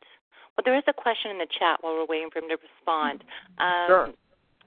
Twitter T I in Texas asks, he says that uh, your publisher site states that you're working on a sequel. Can you tell us about that, please?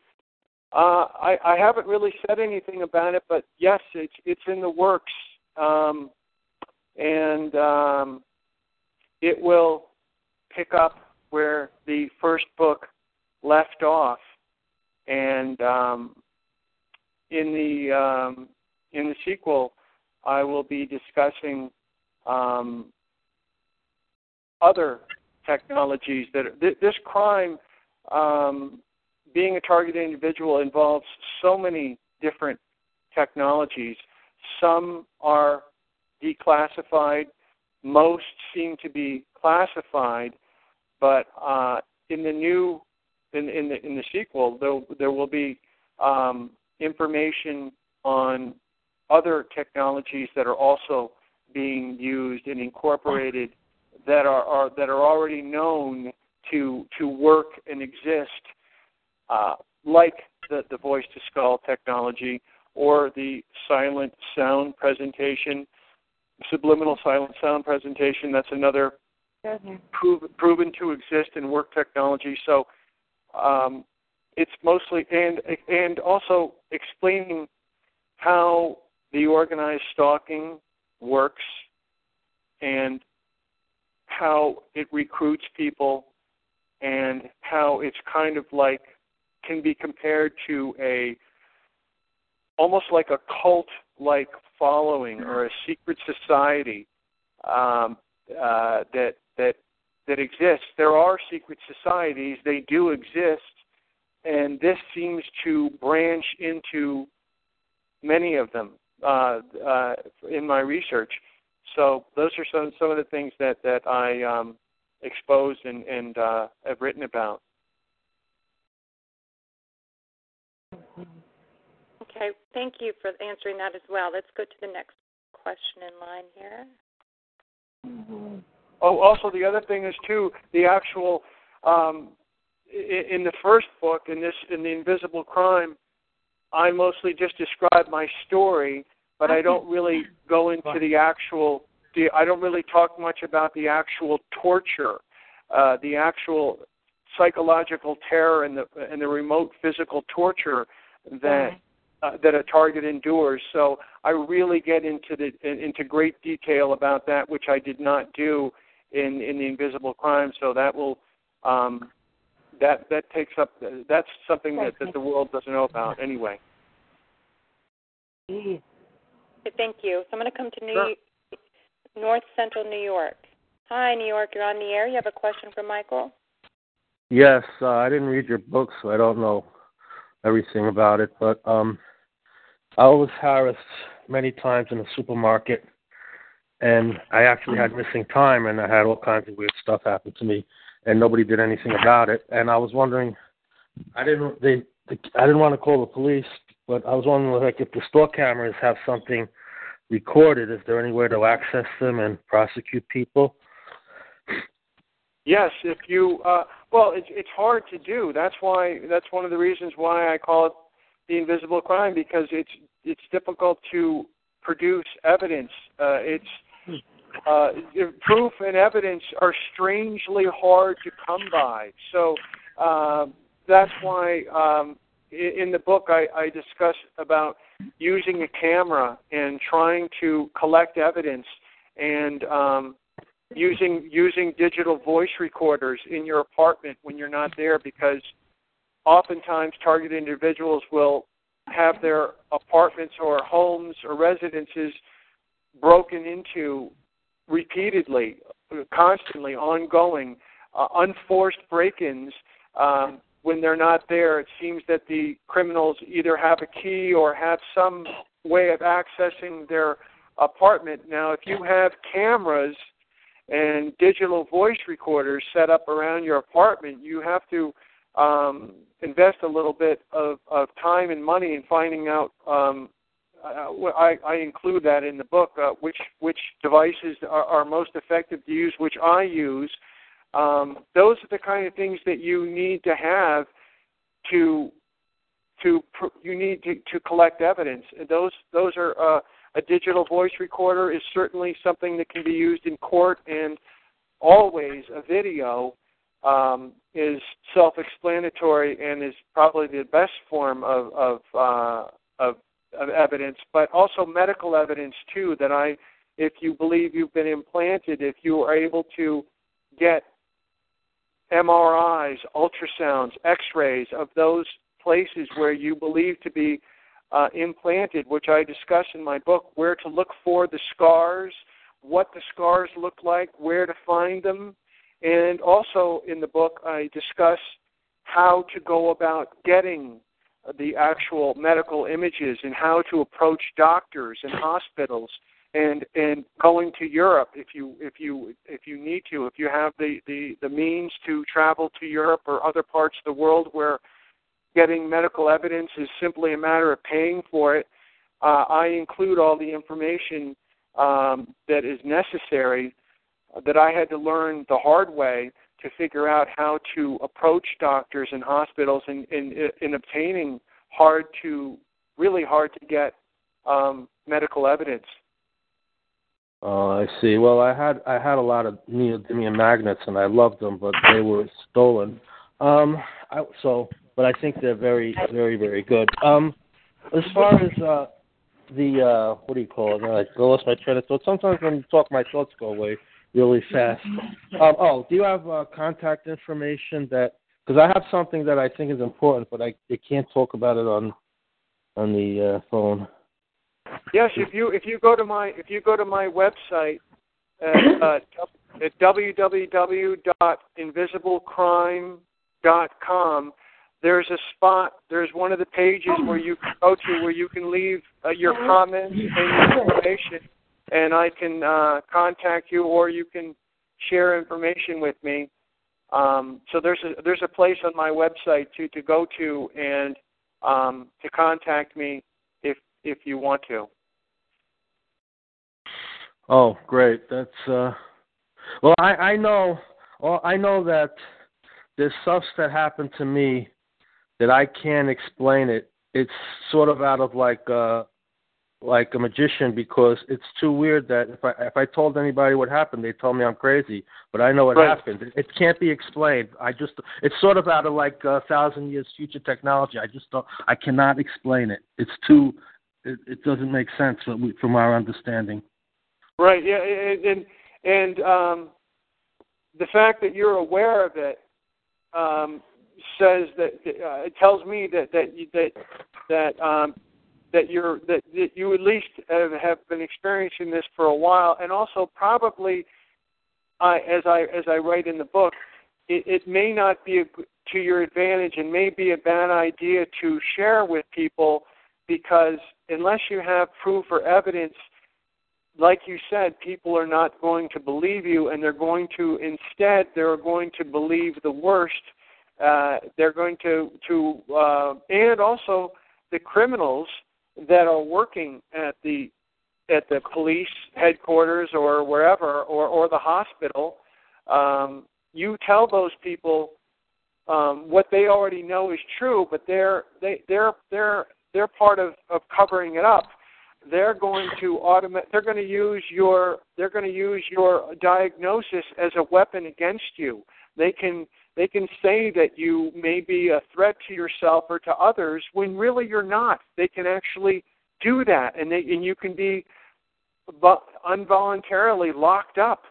Uh, it it happened to me three times. So, uh, and it, it was uh, it, it was done illegally. It was done wrongfully. Uh, I was detained uh, for no good reason. But you can't you can't tell certain people Um, this information, because it will be used against you, uh, especially people in the medical world or the law enforcement world.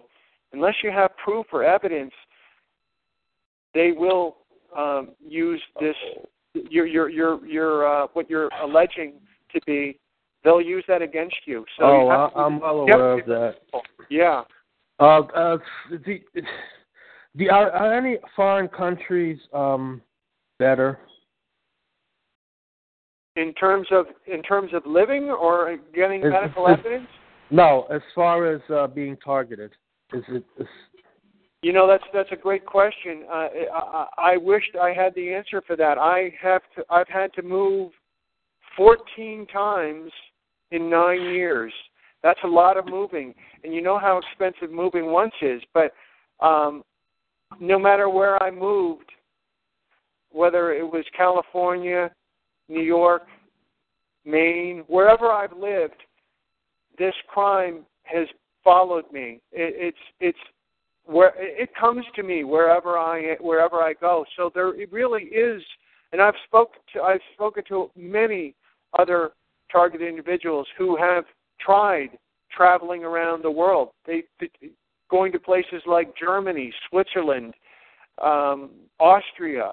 I've, I've spoken to people that have traveled everywhere trying to shake this crime, but they can't.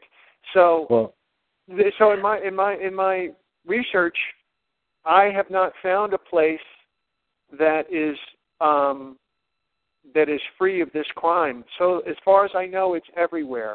Sadly, someone told me the na- the NATO countries are worse than the other countries, sort of like oh, uh, Russia. Yeah, yeah, that, that, that is true. Some countries can be much worse. You could possibly leave one country, move to another in hopes of things getting better, and they could actually be much worse for you. So you need to really do your research and perhaps oh, even spend some time in another place if you can first before committing to moving, because sometimes the next move is even worse than where you were before, and you wish you were back there, but it's already too late now. You're already in the new spot. So um, that's a great question. Uh, as far as I know, there is, there isn't a safe place to hide from this crime that I know of. Yeah, that's what I've heard too, uh, Michael. I've talked to a couple different people that travel all over the place, and Um, and most people say it's the same wherever you go. And I, I, we know of a woman, a really wonderful writer, who was an activist out here in America, and she moved to Poland, and she said the targeting followed. You know, she's happy, though, because there's a, a movement there, an awareness that this is going right. on um, uh, on a nation on a, nation, uh, a national level. So she's glad she's there. But, and then we've also talked to a, a gentleman who's been everywhere looking for reprieve, and he may get doctors who can help him and cost less, and some places may be better for a little while, but it seems to be wherever you go, it follows you. That's right. It, it, it, or, or worse, it's waiting for you. Where yeah. you, wherever you want to go, it's already there. And it will just, the, the, the criminal network, it's a global criminal network um, that uh, operates around the world. And wherever you go, they have their little cell of this criminal network, their little um, cell. Because if you think about it, what this is, it's really covert domestic terrorism or terrorism against a single person, uh, especially with the organized stalking, which can sometimes involve, the stalking can involve hundreds or even thousands of people participating in harassment against a single person. So it's um, it's it's it's it's uh, it's beyond what most people can even believe to be true. But sadly, it, it it is happening, and it's happening at an alarming rate. And it's um, it, I, I'm I'm glad that there are places that are raising their awareness, and there are movements underway to expose this crime and make people aware of it, especially the people that aren't targeted, that feel, you know, if you're not touched by something, you don't really care about it. But once, once, it, but that's that's the that's the um, thing that I try to point out in my book, that it's important for everyone to recognize, because eventually, everyone is is supposed to be scaled to the, to this crime at some point in the future. So it it will take the awareness of everyone to stop it from happening. It really needs to to, to gain the the awareness of everyone everywhere in order for it to be stopped. That's the only thing that could possibly stop it, is to make everyone aware of it and and ha- and put sanctions in place to to, to make these classified technologies uh, against Uh, uh, you know, people, you know, being held accountable for, for, for using and misusing these technologies against other human beings. It's it's a crime against humanity. It's it's a war crime. It's of the most severe crimes possibly to be committed by any human being against another human being.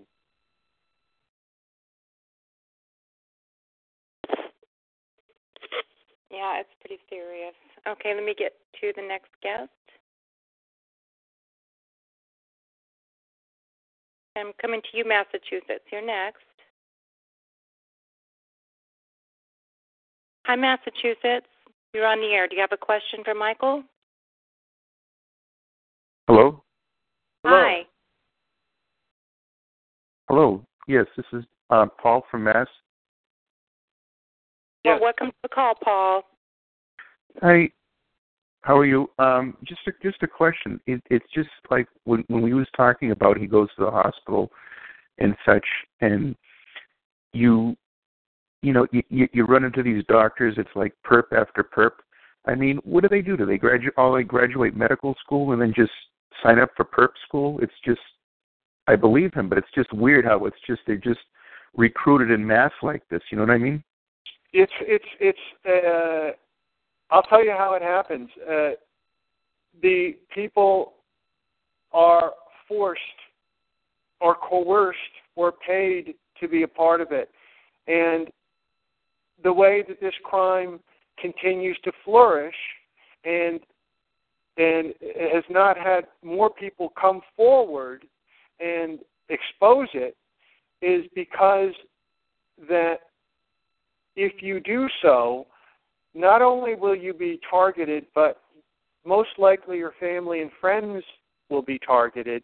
But this crime is so serious that doctors, from what I understand in my research, are approached with a kind of join or die attitude. You either join the, the, the crime and be a part of it and do as we tell you to do, or you suffer the consequences. So, you know, with, with an extreme choice of joining or dying, literally, um, it's it's there's a code of silence, kind of like in the mafia. You know, you, you, you rat on someone, you, you expose someone, you really um, have opened yourself up to a huge amount of problems which will most likely silence you. That's the way it works in the mafia world. That's the way it works with this crime. So when you ask about if the doctors go to a certain school for that, they're regular doctors, but they're approached by this, by people involved in this crime and other doctors and the medical world are all privy to this crime. So it's that that, it's, that makes that makes a lot of sense. It, one question I have: did this, say for doctors, say thirty-five, forty years ago, did they have to be a part of this, or for like say how many years, like ten, fifteen years, have doctors had to actually be a part of this? I don't really know the, the statistics on that, but I do know that most people are are are in on it. They're aware of, just to some level. They don't. Their their level of participation is not made clear to them. They don't know their level of participation. For instance, when you go to a doctor that is obviously uh, somehow sending you signals uh, or somehow um, uh, harassing you uh, or, or you know, showing that kind of behavior uh, that, that you've been sensitized to over time, um, that I don't know if there's really a time on that. I just know that that in general the medical world is all ensconced in this. It's it's it's um, it's saturated the medical world. So that if you go to a hospital, if you go to a doctor, they if they don't know about it, someone will soon make them aware of it. And that's why sometimes if you go to a doctor one day, when you come back the next time, which happened to me many times, especially with with my um, all my um, my possible implants that I have throughout my body that show up on um, in M R Is that I included in the book and ultrasound images. When I approached doctors to have any of the devices or any of these foreign objects, I should say, removed, um, most of them were terrified of me and said, you know, I, I don't know anything about that. You're, I, I can't help you with that. Here, you, you you can go see this guy. Maybe he can help you. They would send me to someone else, but obviously they would call them up and, and let them know that I was on my way, that I'd be making an appointment there. So um, the word gets out pretty quick, uh, but but most of the doctors that I approached to having any of my foreign objects removed from my body were absolutely terrified of me and didn't want to have anything to do with me. They were they were well aware of what was going on, and they didn't want any part of it. Wow. Thank you. Yeah. Thank you, Massachusetts. Okay, so Southeast Pennsylvania, I'm coming to you. Hi, Southeast Pennsylvania. You have a question for Michael? Yes. Um, hi, Michael. I did read your hi. book, and I wanted I want to tell you that your cover is amazing. Um, I passed it to a lot of non-believers. When I say non-believers, I mean those people that don't believe that this is happening, and um, a picture tells a thousand words. They weren't able to say too much, so that cover is just so eye-catching. And I want to thank you for being on the phone and talking with us. And I want to ask you just a couple things. One, I'm married, and um, I believe my husband is targeted. He doesn't believe he is. He doesn't believe any of this. He tells, he constantly tells me, and he's often cried, that he wishes he had his wife back. And what have they done to him? Because what's happening here like our door busted and certain things that we've had to repair over the years, our carpets cut, um, so that they could put in their wiring and all. Um, I know in the beginning when I realized I was targeted, um, he um, was, he would be in the bedroom, and it sounded like he was being tortured. It sounded like they were doing surgery on his brain. And it just, and I've talked to women, you know, my friends who are also married, who are also experiencing the same thing. It's like their husbands are, uh, um, I don't even know what the word is, that they just can't, they can't see what's happening. And to me, it's quite obvious, like when your house is torn apart and your ha- your home has become Guantanamo Bay, and yet your husband, you know, he just thinks you're delusional in this area. He makes sure he says, you function at high levels in every other area, finances and, you know, school and whatever. But in this area, you're off. And he'll get irate. He'll get really angry when I try to point him to the internet or give him, like, your book. I would leave your book right on my my coffee table in the living room so that he could look at it, because that picture is amazing, the cover. And so what, can you answer me what you think has happened to these men, not just my man, my man, but many of our either wives or husbands, our spouses, in this whole wickedness? Well, from what I understand, um, what you're experiencing, I've, I'm somewhat familiar with, um, especially with family members or spouses. They are often, seems to be, they are often targeted, and they are being, so to speak, worked on, as you as you described, uh, almost like a remote um, surgical um, surgery, torture almost on their on them from using these classifying technologies. But what what's happening is that the, from what I understand, the attempted mind control is really what they're doing is somehow able to tap into a person's emotions or urges, and over time, subtly change them, subtle, subtly, very subtly alter them to the point where over time they are changing the way a person feels and the way that they react to a certain situation. So in particular, you trying to make them aware of the targeting, the person that you're trying to make aware of this may be being fed remotely uh, negative feelings uh, uh, about reacting, the way that they're the, uh, the way that they're going to react emotionally, their their their instinctual urges reacting to you. you um, uh, suggesting something to them. So uh, it, does that, if, if that makes sense to you, that that um, uh, they they your, your your husband, for instance, seems very negative uh, when you and, and, and non-responsive to the idea of you explaining something, what you believe may be happening to him. He doesn't want to have anything to do with. That's probably, it's quite possible that that that is part of his targeting, is to refuse your um, explanation to what's happening to him, and to the and and to the, to the point where it may aggravate him and frustrate him. Am I right in that in that assertion? Is that correct? Maybe.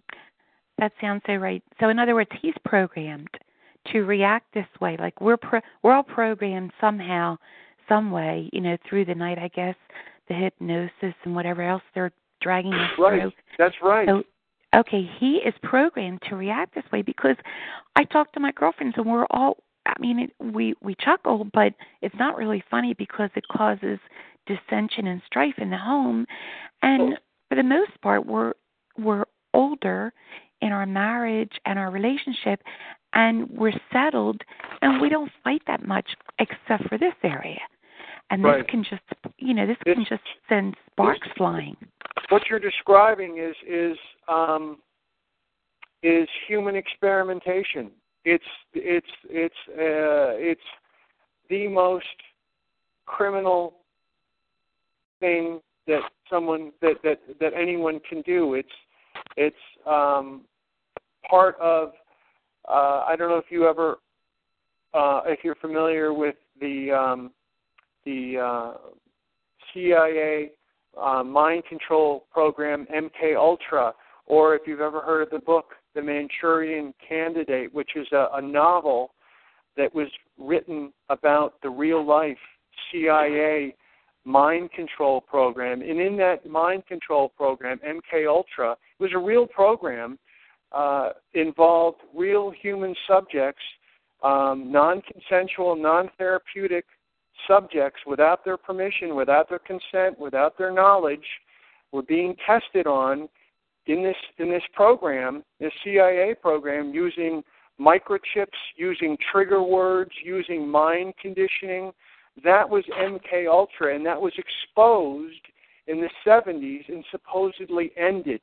But what's widely believed is that that program never ended and went further underground, and that was fifty years ago uh, when that w- when that program ended. So, you know, imagine fifty years later with the, with the way the technology was then. Imagine where it is fifty years later, where we are today. So That's uh, those are those. That's that was a real program. That's that was proven to exist. It was real. People people were um, uh, ex- human experiments. They were they were experimented on without their permission. The program was stopped. The people got the people that were in the program did get some, from what I understand, some kind of uh, um, reparations for that, some kind of compensation. And supposedly the program was, after being exposed, was ended. But I don't believe it ever was, and, and that's where we are today, I believe. Right. I heard that President Clinton um, wrote an apology letter to the to these people, and like you said, it didn't stop. It went underground. Now, the other thing I want to ask you is I have these um, magnets, and I'm kind of afraid to use them because I'm not sure how to use them, and I heard you say to be careful. Um, I am heavily targeted in my eyes, and so I'll wake up and my eyes are really swollen, and I can't focus most of the day. Um, it wouldn't be a good idea to use them on my eyes, right? I don't know. I, I, I, in the book, uh, you know, I do, um, uh, I, I do mention that that um, you know, these are things that, that I've used that I've used on myself. Uh, Uh, and uh, people have to really read a little bit about it, especially if you've read the book, and, and understand uh, how the magnets work, and also um, what you might be experiencing. I don't know what what you're experiencing exactly, and I don't know if you found any scars uh, on, on any of the areas that I mentioned in the book. I mentioned specific areas and what, what to look for. The, the, the actual specific scars, where to look, and they're hidden well, uh, especially around your eyes. For instance, myself, um, I have covert cosmetic surgery incision scars within my eyebrows go, going in the direction that the hair is growing. So it's very difficult to see them. They're there, but when you when you shave the eyebrow off, you can see them. They're right there. Um, mm-hmm. And... Uh, I have used the magnets when I was being targeted um, around my, you know, around my, um, around my eyes, around different areas of my body. I've used them on. Uh, I've had nothing but positive results for me. Um, well, you said there's uh, a right way, and you have to be careful. What did you mean by you that? Have to be careful in terms of yes, you have to be careful in terms of where you use them. You don't want to use them around any other devices. You can't use them around any other metallic objects. You know, like if you anything that's metal will be attracted to them. So if you're in a bed, uh, you have to be careful that anything on your night table or anything around you within within three feet, um, these magnets can be uh, uh, effective uh, of up to uh, around three feet. So if if you're using them on your computer, you don't want to be near the computer if it's within three feet of that, because you potentially over time could damage the device. And also, if you have the the the magnets in your pocket, for instance, when you walk past something like a refrigerator or um, uh, the, the washer or the dryer, the, the magnet, if it gets close enough to that metallic surface, it's going to stick to it. So, and, and, and, and quickly, too. It, it, it happens in an instant, and it, it startles you. So you have to, once you start using them, you want to make sure that you just don't have anything metallic around you or any any uh, electronic devices. And then after a while, you can become, you know, comfortable in using them, and and have them uh, the heavier ones, the heavier full the pull force ones that are like three or four hundred pounds. Those are the ones that I use something like that for sleeping. But if I'm traveling, I might have one that's a, a, a much weaker one just in my pocket. That's better than nothing at all, that maybe twenty-pound pull force. And those, the lower the pull force pound, uh, the, the, the lower the magnetic um, attraction to uh, to a metallic object or to um, disturbing or disrupting uh, some kind of electronic device. So you just have to, you might have several of them, one for sleeping, and just make sure that the area that you sleep in is free of metallic objects, and your electronic devices, including your uh, radio or or your watch or anything like that. Those things can all be affected um, negatively. Can can can wipe them out uh, over time with the um, with the magnets, or even instantly sometimes. Sometimes just having um, your computer, uh, your your uh, credit card, for instance, if you have your the credit card's in your wallet and the, the magnet is in your pocket, it may just um, wipe out all of your credit cards. Uh, uh, all of the, uh, the the magnetic strip on the back may render them useless. So you have to be really careful uh, and kind of, as I describe in the book, develop a kind of a, an awareness when you're using them, uh, and use maybe a stronger one at night, I would recommend. And then if you're traveling, you're going to want a, a smaller one um, that that's not as strong and, and it's, it's not going to be a, any kind of a, a danger to you. Um, now, you put this on your body, or you just put it in the bed when you use it at night? You, do you actually I use place it, it on I use, your skin? I would recommend putting it in a, in a heavy sock, uh-huh. so that you have some, because the, the magnets are, are they're metallic. They're and and the, the heavier the the heavier the, the pull force, it's going to be a kind of a, a you know a pound or more uh, of this uh, of a solid weight of a metallic um, magnet.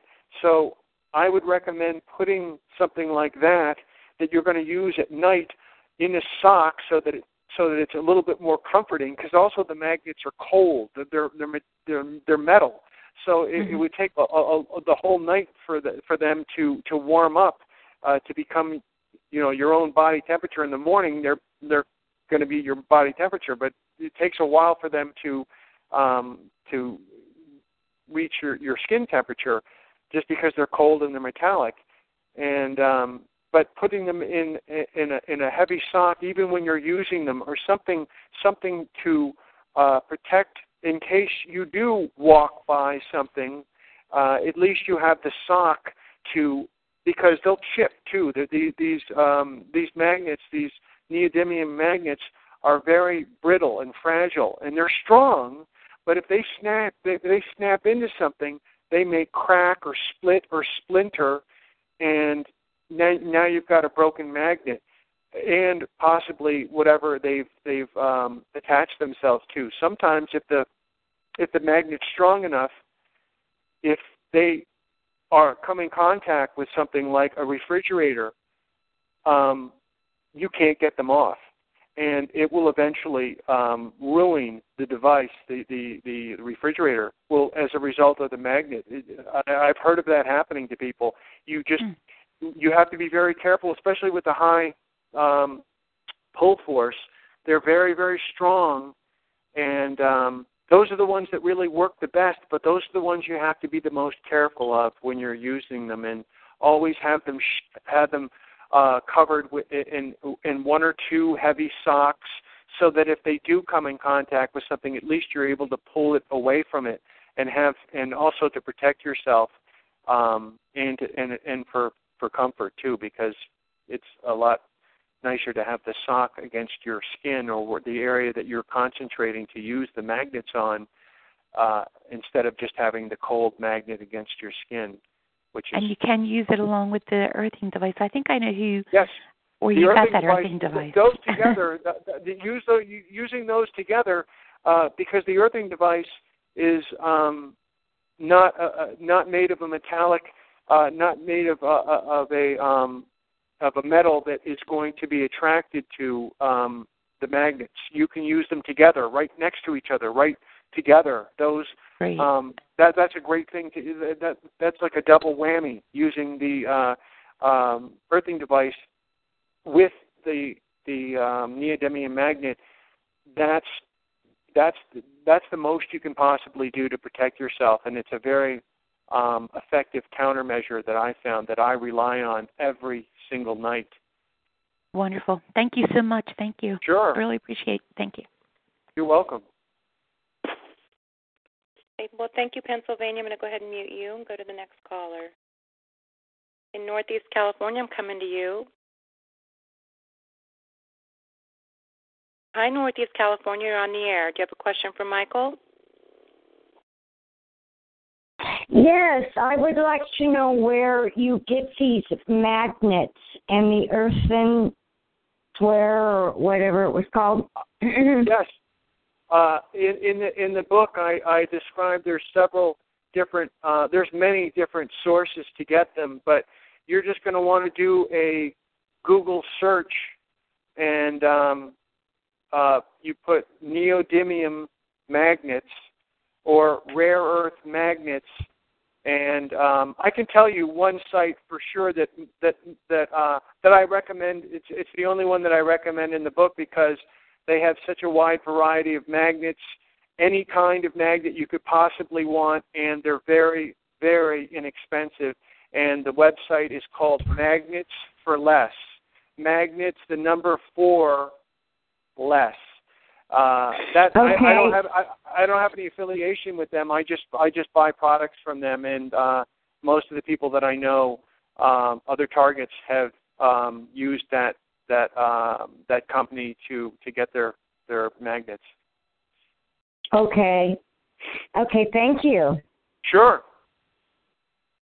Right now I'm being targeted in my chest, and I think that it's from microwaves. But it's burning in my chest at my breastbone. Right. Have you taken yeah. a- What about taking one of the cooking pans? I hear sometimes on calls people suggest taking a cooking pan and covering your chest with it. Uh, I've oh, heard okay. That. I've heard that. I've never done that, but I've heard that. That's a possibility. You may want to, you can experiment. You know, you can find uh, a, a, a, a heavy ironclad pan. You you might want to try that and experiment and see if that reduces the, the um, the uh, the impact uh, of any any kind of potential electronic assault that you're receiving. You may want to try to experiment with things like um, like as Ella said, a uh, a metallic some kind of a, a metallic pan, an iron pan.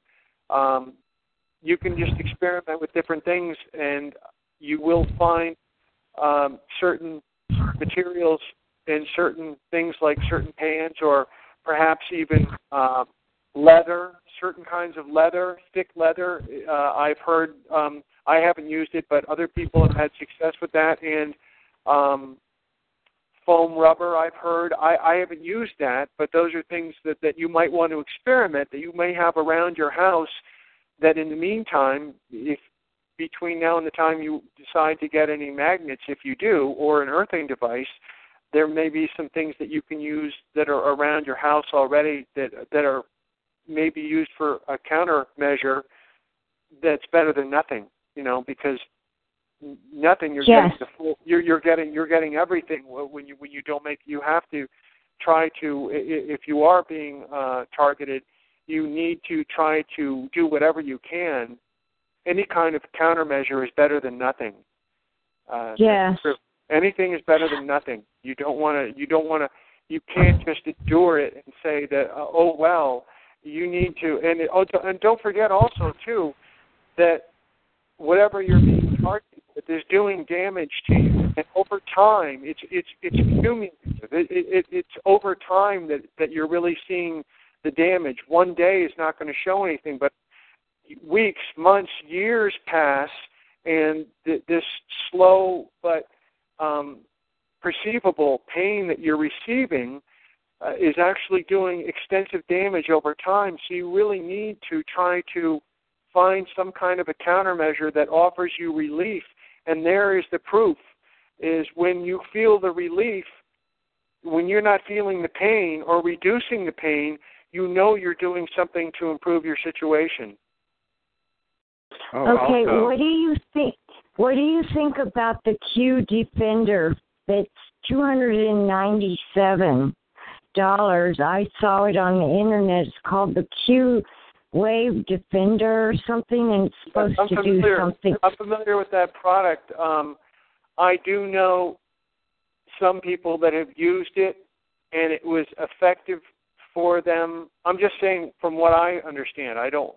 I, I, I've never used that product, but for some people, they have actually seen some improvement, from what I understand. And other people I've spoken to have used the product and experienced good results for a short period of time, and then the the product was no longer effective for them.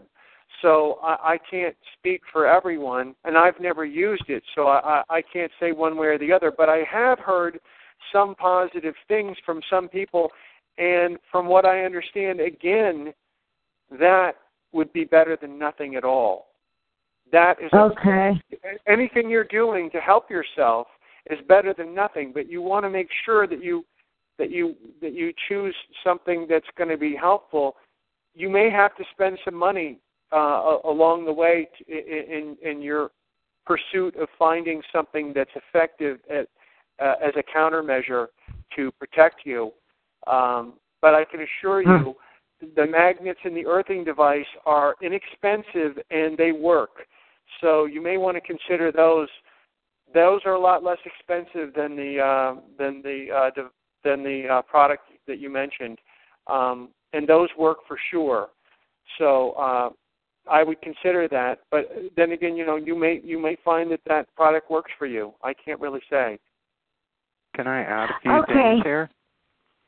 Uh, I would like to just say that, that there's some people that have used the, the Q Defender, Q Wave.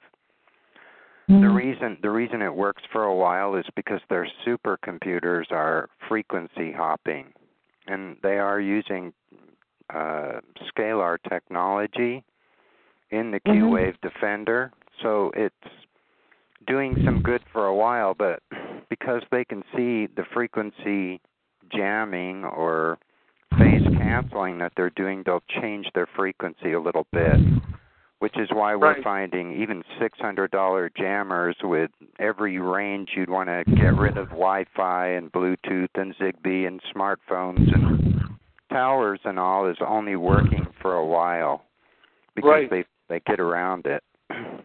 That's right. Oh, well, and that's a, and a, great. Here, here's a detail that I'd like to share because a thought just came to me. Um, when we were doing the R and D calls with F F C H S, uh, somebody was buying sheets of Teflon. And what I just pictured about over your breastbone um, and using frying pans and all that is one person did a whole room with aluminum sheeting, and she still got brutally attacked. They used laser and burned pinholes in some of the metal. but she talked with an electrical engineer who said you need to use steel because of the magnetic properties. So what I just pictured you testing out as an experiment and then reporting back to us if you got relief is to use a Teflon frying pan towards your body and then another okay.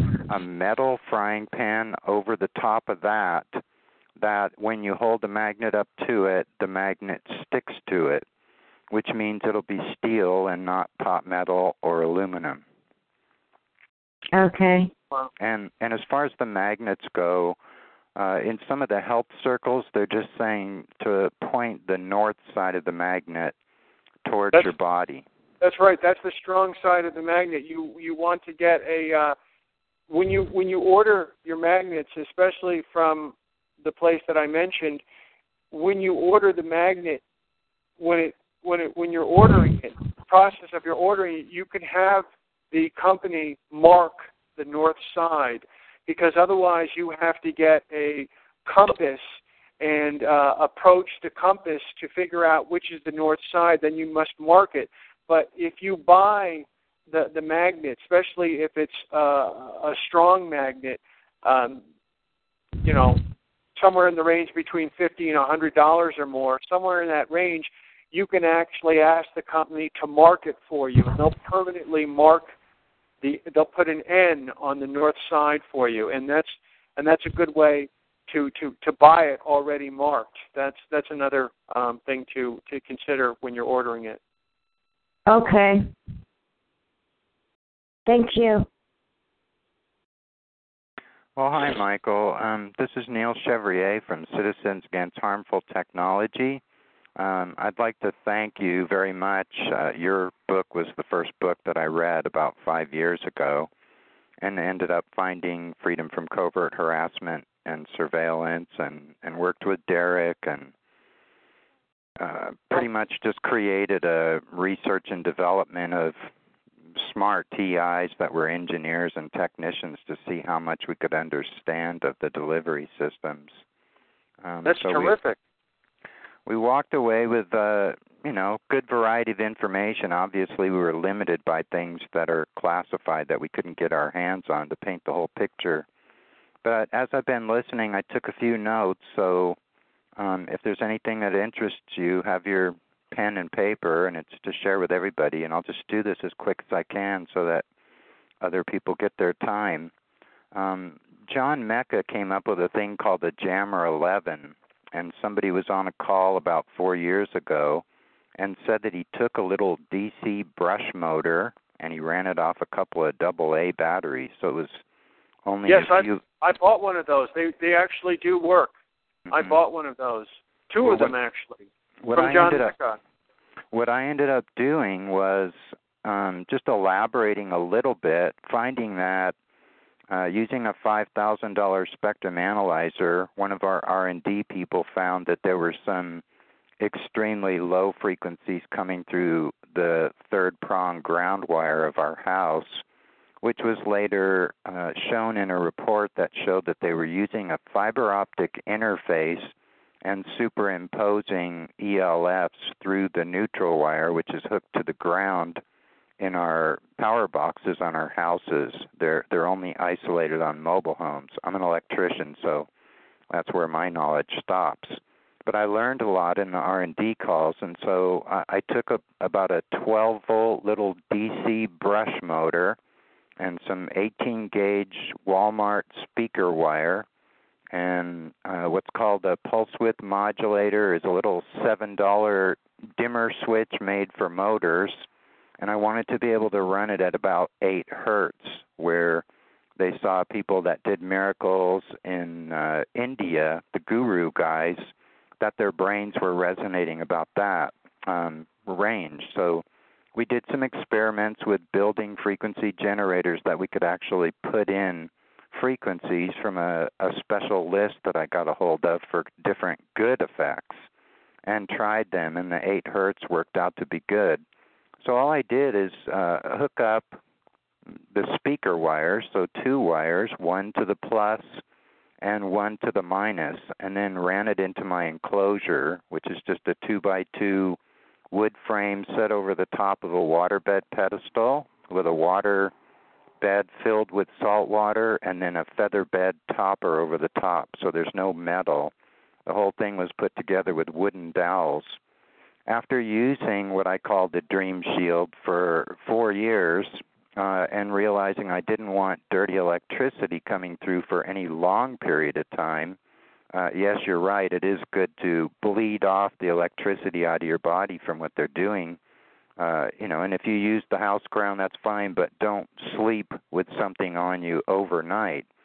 So what I found is that when I didn't use the Dream Shield, I woke up angry.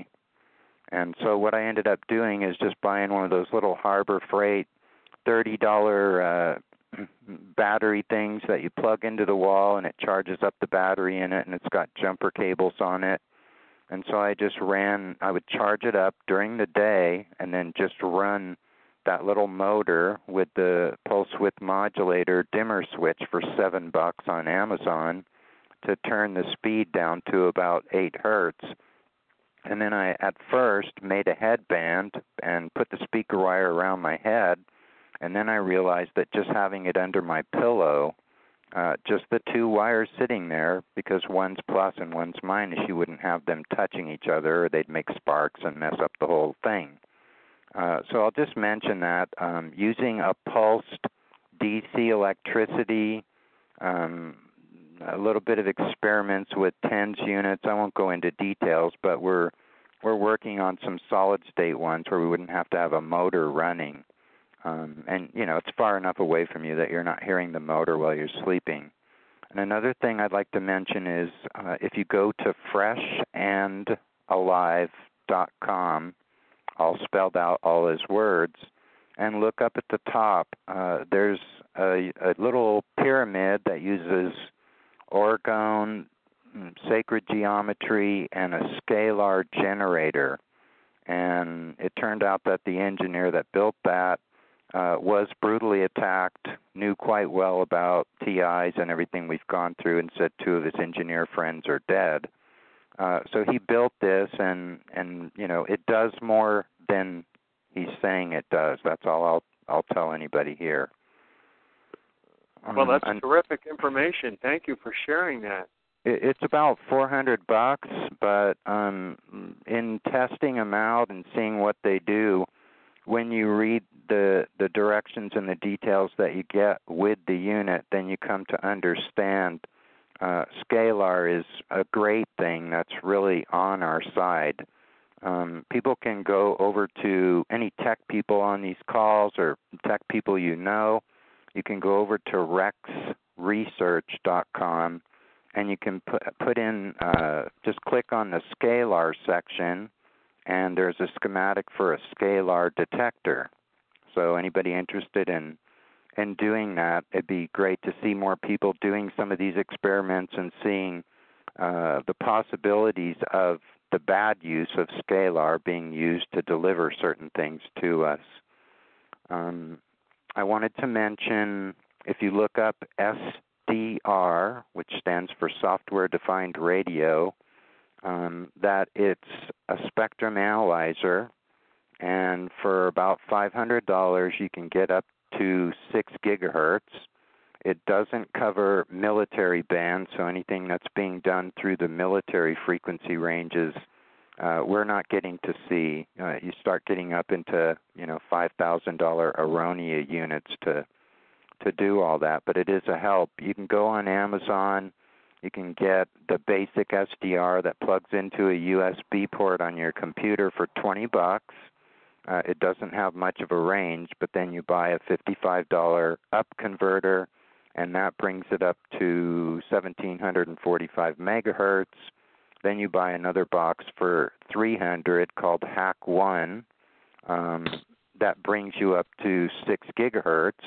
Or you can buy an R F Explorer on Amazon or eBay for about three hundred fifty dollars, and it comes with software that you load onto your computer, but it's not as good as the S D R uh, Spectrum Analyzer software, which is at h d s d r dot d e.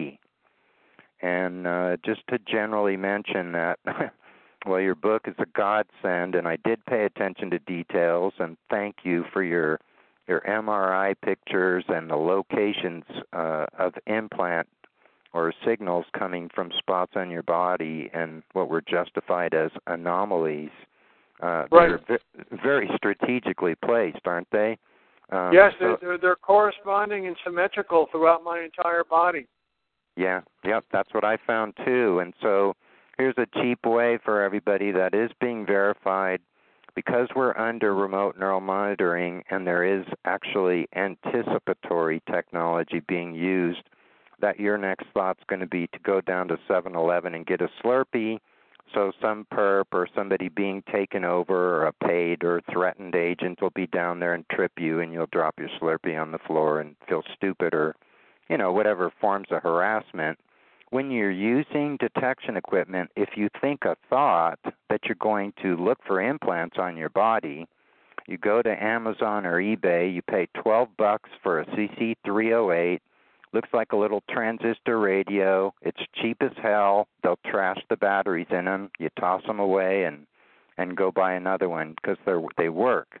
So by singing a song, putting on music, thinking of other things, and keeping that thought, I'm going to go grab the C C three oh eight and I'm going to aim the antenna at it, which is just like a cheap transistor radio antenna. You cover up that little mini thought that you had with other thoughts or singing or music on, and you're dancing around, and you go over and you grab that C C three oh eight and you start aiming it at the typical spots that Mike is showing in, in his books, that Michael's showing. Um, and my observation was that everywhere that there was a scar, which was quite a lot of the same spots you showed, that this thing started beeping faster, which is how it tells you that it has...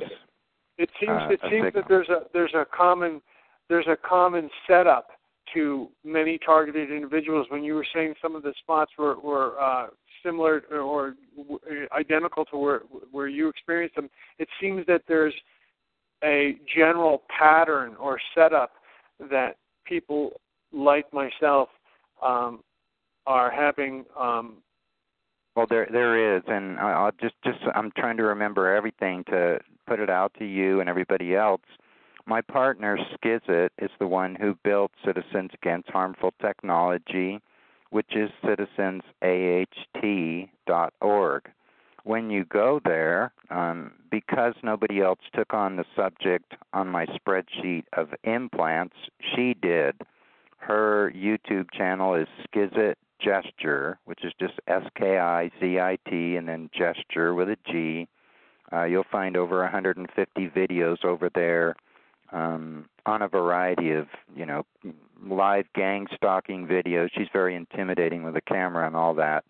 But at any rate, uh, she's a great researcher, and she did a lot of research on implants for us, and she showed how the interconnecting networks of why these are strategically placed. Some of us are actually having uh, thoughts and feelings about using bone detection type implants that perhaps saying that everybody needed to get their wisdom teeth out, that many of us were implanted by dentists without having a clue that they were actually setting an implant down there against our jawbones. Uh, so I'm just saying parallels that I've seen more than just me talk about. Right. Um, uh, so anyway, if you go to citizens A H T dot org, you'll find information there on implants and a variety of things. You'll find a, a forty-four page booklet as a P D F that's called What is a Targeted Individual? Uh, it's like your little T I Bible thing to have with you, um, and again, I'm, I thank you dearly because uh, I knew that by carrying The Invisible Crime with me, which was the first book that I got, that I had validation to family and friends, and if a cop wanted to ask me if I was ready for a rubber room, I would say, you know, read two pages of this and then tell me I'm ready for a rubber room. I'm not. Uh, the whole psychiatric business has been set up to do this, and they're profiting from misdiagnosis. But, but some of the psychiatrists are getting a clue uh, that there's something going on because there's too many people talking about it. So uh, you're certainly welcome to get a copy of that booklet. You can email me at electricrose, like the flower, twenty-two, at protonmail dot com, and we'll send you a hard copy of the booklet. Uh, any anybody who wants to have a copy is something tangible with them, because friends or family don't believe them. And as Michael pointed out, you know, don't overwhelm people because they're hoping you're crazy because it's too scary what's happening. And and these networks, the, the medical body area network implants are actually used by medical industry through smartphones. So the sending and receive of data and signals that cause pain and things like this, um, as you mentioned, some being sonic or acoustic, infrasound, ultrasound. People who have their hearts start racing. Uh, it was happening to a guy when we were on a call, and I said, go put on music with bass and turn it up and go put your chest in front of the speaker because you'll be able to override uh, what they're doing enough to break that signal and your heart will calm down. So I'm just mentioning that uh, just to let people know. I'd like to see people experiment with going to Magnets for Less, getting a variety of magnets, and making up mobiles out of, you know, like metal coat hangers or whatever you have to make a mobile. Get some magnets so that they're hanging off fishing line or dental floss or something strong enough, and then put a fan on them and get those magnetic fields so that they're erratically and unpredictably spinning.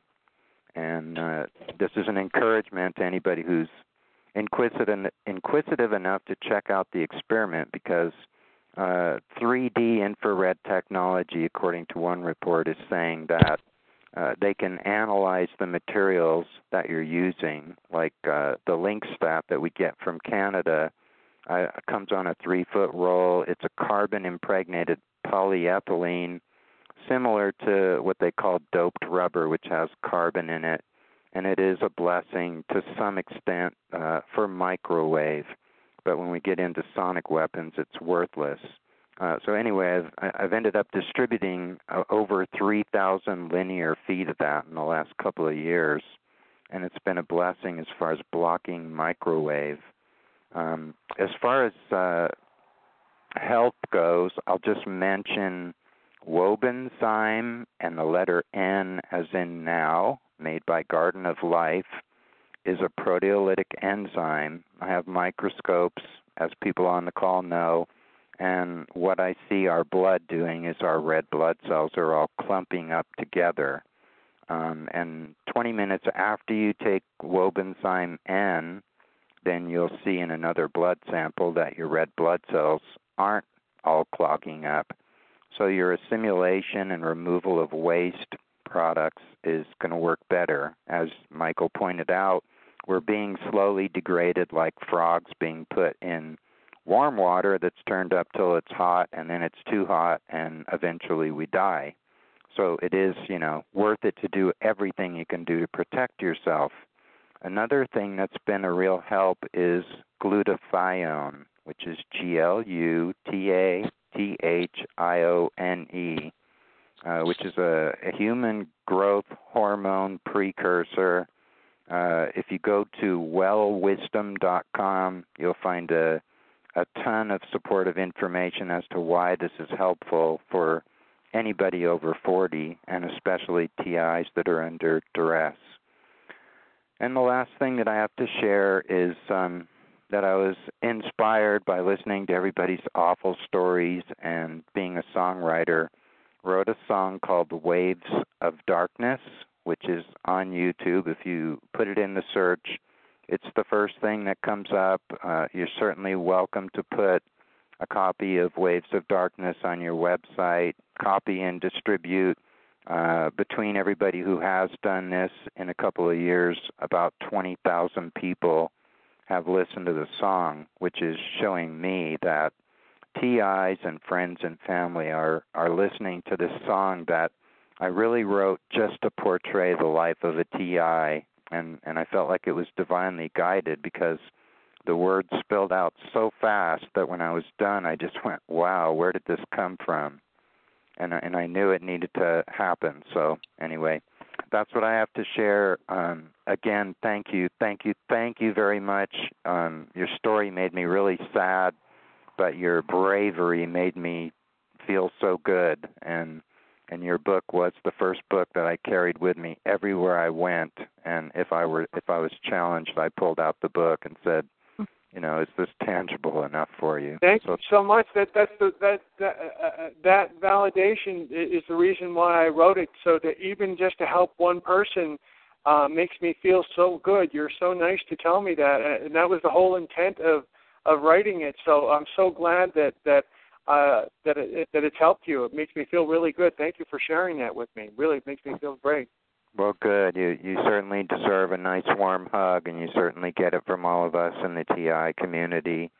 And Thank you know, it, it is up to us. We may be the the brighter people on the planet that are more well-rounded and, and have some love and care in our hearts. And and this battle against uh, good and evil is has got to just play itself out. So, well, like the first the first words that came to me in the song "Waves of Darkness" was a word that I wouldn't use, and, and that's pioneers, and it says we are the pioneers here.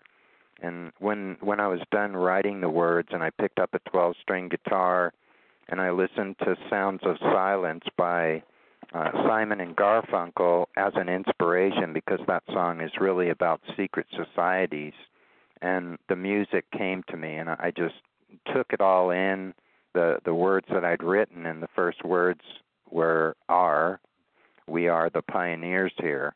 So that is what we are. We're the ones that have to get out there and push the envelope and let people know this is happening. These networks are very adaptive and integrated, and the whole human race is under a very serious threat, uh, as Michael said, to depopulate and to turn it into a slave planet. And it is our job to honor and uplift and protect and support love. Thanks for the time. Thank you. And you know what, um, who you just heard, he actually has um, a podcast on Sunday, so maybe um, tomorrow I can give you his information, and maybe you can make a guest appearance on his show if you like. That would be, I would like to do that. Yeah, okay. He's a wonderful man. It's that was, up to you. Well, thank you so much for, for everything you shared. That was really nice. And uh, um, one of the one of the um, the most informed people that have uh, that I've had the privilege of speaking to. Well, I gather information, and it's something I'm good at. I'm really inquisitive, and those of us who still have one part of our brain working uh, feel a sense of responsibility, because I do love life, and I do love people, and, and I'm very, very sad about what's happened on, on our whole planet. And we are in a fight, and it is about what's right and what's not. So keep on going, everybody, because uh, we're going to end up being the lighthouses, and people are going to come flocking to us and, and say, what, what was that you were talking about? You know, I got a high-pitched ring in my ear, and I feel like somebody's burning me, and I got scars and and bad thoughts and all this stuff happening. The the Army, by the way, is admitting to using teletransport technology, and Andrew Basiago um, stood up and said that he was in a space program that was doing time travel and teletransport. Uh, four Army researchers came forward as whistleblowers and said they have some kind of parallel universe, multidimensional thing. Uh, to explain it in an analogy is what the anticipatory technology is, is that from where they're operating from, uh, thirty seconds of our time would be five minutes of their time. So they know before your bladder feels full and you're going to go pee, um, they know it before you do. If you're going to go to seven eleven or you're going to go out and check the mail, and a Cessna or a Black Huey or whatever is going to fly over, or somebody's going to come by on a bicycle with a, a portable magnetron in their back pocket, or I mean in their backpack, uh, which you see often if you watch like we do, but you know we're kind of on the front line, so we get it packed a lot.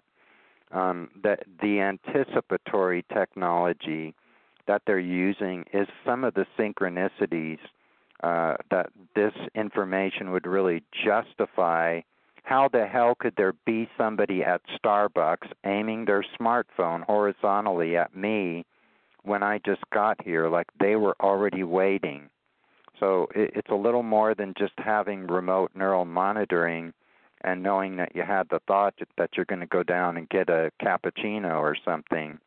Uh, they're actually working somehow in, in a different time frame. And in that's some ways be... similar to Minority Report, right? Uh, I'm not familiar with that. I've oh, heard well, the term. That was that was another uh, a movie where I didn't want to get off tra- track and and, and di- divert from what you're saying, but it's basically um, uh, forecasting crimes that will happen in the future. So oh, that's this, right. Yeah. This movie, yeah. That, so similar similar uh, anticipatory, uh, seeing something down the road that hasn't even taken place yet, already um, waiting for it. Because yeah. They know it's going to happen. It's true. I mean, you know, I'm sure you've realized by now, and probably a lot of us, that Hollywood is almost rubbing it under our noses. And, of course, uh, you know, some of the producers are looking for good topics that are going to make a good storyline for a successful movie. But those of us that are paying attention are going, well, you know, I'm, I've watched The Matrix, all three of them, so many times just to catch the little hints in right. there and get something new out of it every time. So they and want to say we're they want to say we're stupid, and we've got to stand up and show them we're not. And something to think about, um, Neil. Um, and you know, Michael, you'll understand this. People that get money, they make money. You know what they want to do? They want to go make films. They want to be producers. You know, and I know that from being there, living there, and you know, people. That's what they want to do. So you know, you know, these people make a lot of money doing this. It's not. You know, and it's an exciting life, you know, so they go and they, you know, get films made. You know, these some of the very people that are involved in this in, in, in different aspects of targeting, I believe, personally, you know, they go and they go make films. You know, I think there's other various things as well, you know. Um, you know, people can, you know, I mean, there's a lot of different theories of how so much of the story gets into um, films, but that, that one seems like an obvious one to me. What do you think, Michael? Uh, it, it does. It's... Uh... I'm I'm surprised um, that they haven't done a movie on this topic yet. Um, it's something that I it's one of the things I wrote about in uh, that that will be appearing in, in the sequel to The Invisible Crime. I uh, tackle that subject matter, and um, it's it would there hasn't been a movie. Uh, a, a major motion picture or, or major motion film made that's covering uh, targeting or any of any aspect really of it, um, and it really it's such a big void. It's such an obvious um, movie that should be made, and um, I say, I say in the. in the sequel, which will be coming out, where is Steven Spielberg when you when you need him most? Yeah, really. Well, maybe you know what? Maybe your greatest screenplay has yet to be written. I I hope it's um, yep. uh, there's definitely there's definitely more than enough material for it. Yep. I think That's so great. too. Okay, well, I think I'm going to go to the next next person in line here that has a question. I'm coming down to you, Pennsylvania, West Pennsylvania. Hi, West Pennsylvania. You're on the air with Michael. Do you have a question? I am. Uh, yeah, I'm not a dog, but um, hi. How you doing? Good. There's a um, lot really of background. I'm excited to say hi, hi to Michael. They were just talking about the um, movie Star Wars. I'm out of the pop. Science Hall in Pittsburgh, Pennsylvania. Listening to you on your conference call. But yes, it's time for a movie. Um, I um, really wanted to ask him, I loved your book, Michael, are you there? Yes, I'm here.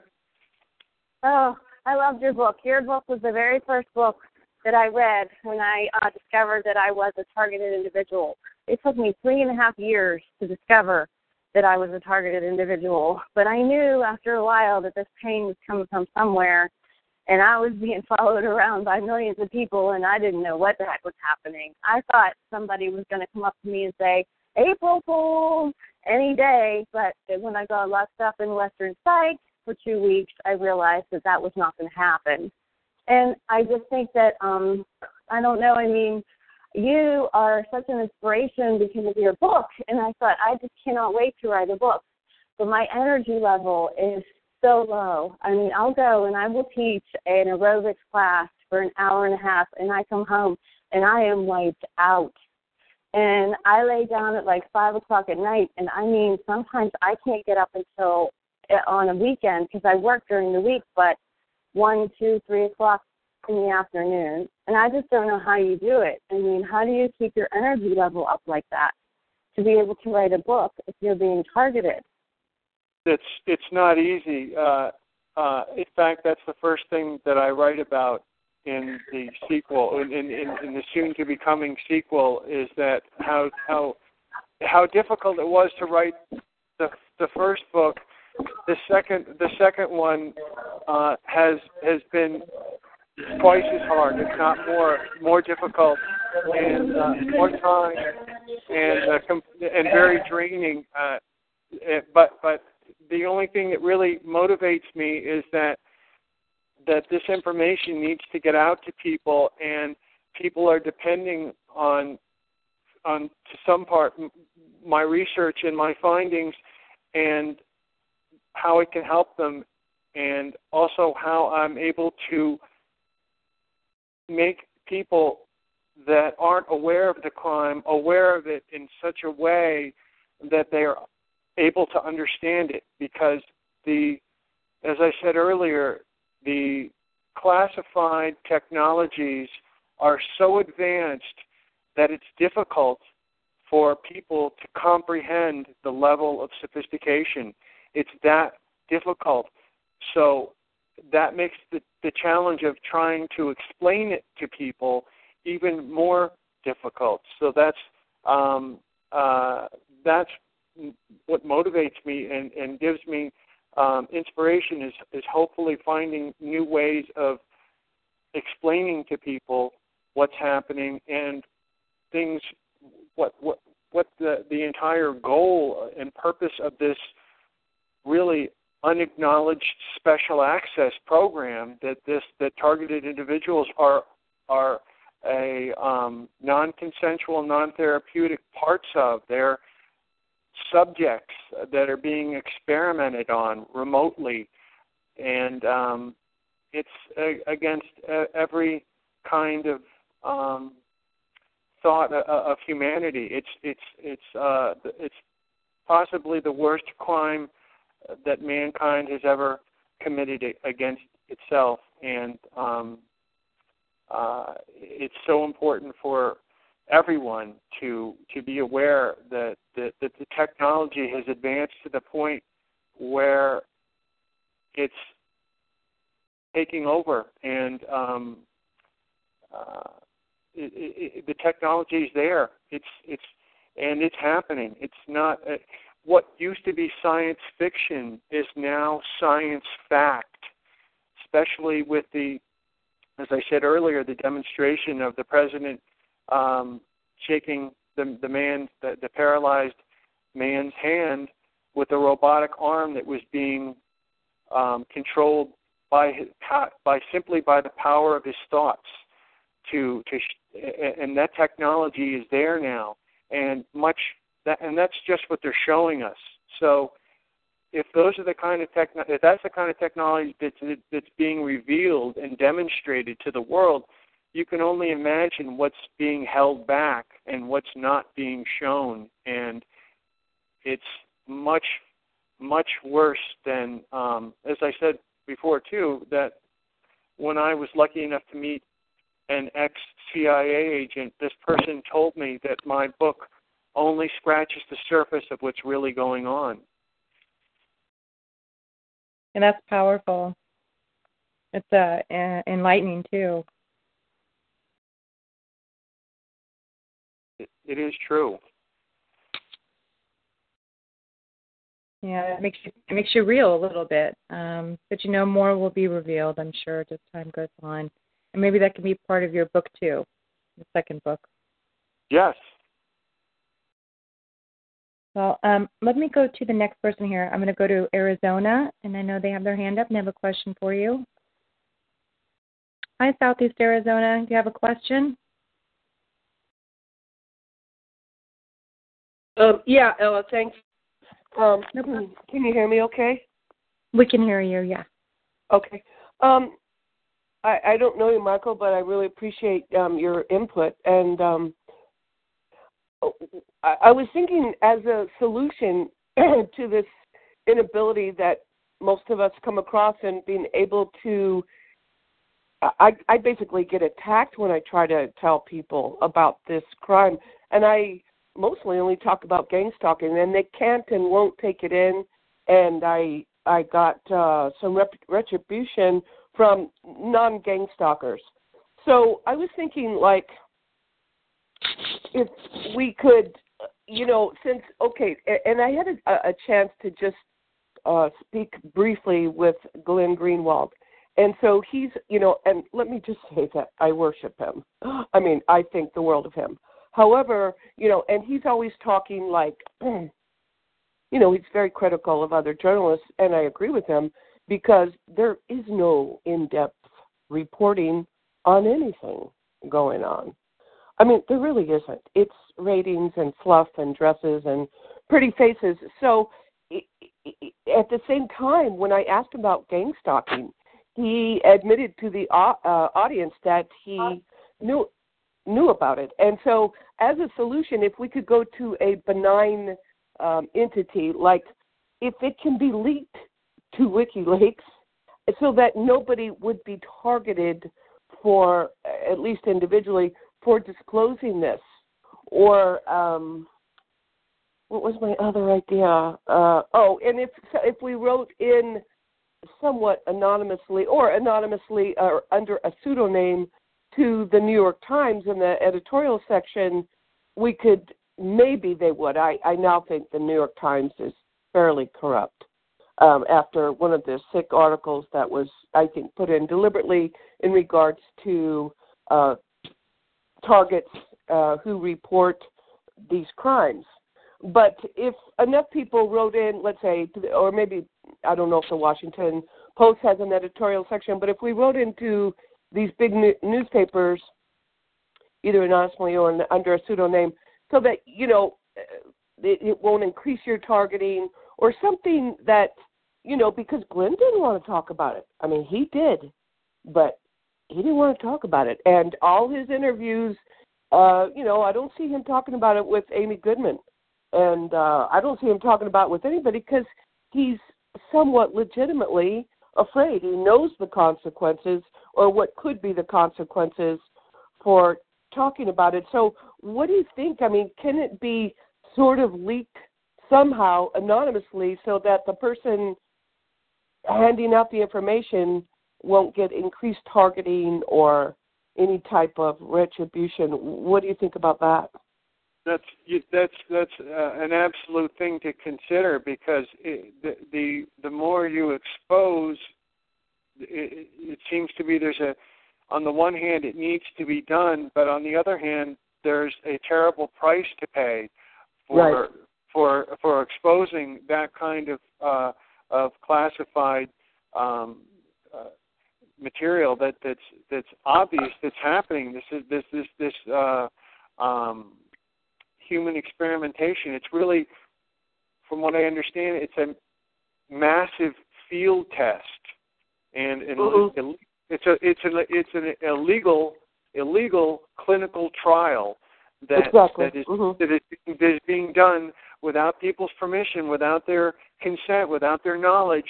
So exposing such a program would have terrible ramifications for the person who's exposing it. In, in this case, I'm trying to, in my book, uh, and, uh, and I pay a terrible price with uh, with my the escalation of my uh, of of my targeting.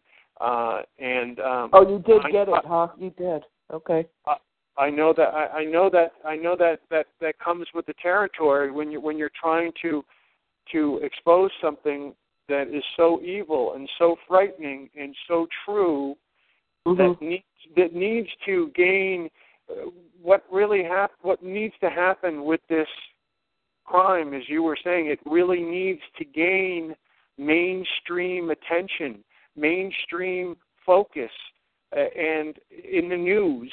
It needs it, it needs acknowledgement. It needs to be verified and, and documented that this is happening, and people need to know about it. And um, it, it's important for people to to to try at, at whatever the cost, because it's really it's it's for, it, it it's going to affect every single person on the planet. Eventually, that's where this right, that's right. that's what that's what it's being scaled for. That's what this crime is being scaled for. So, it's really for everyone that uh, that that people are are speaking out on behalf of everyone else.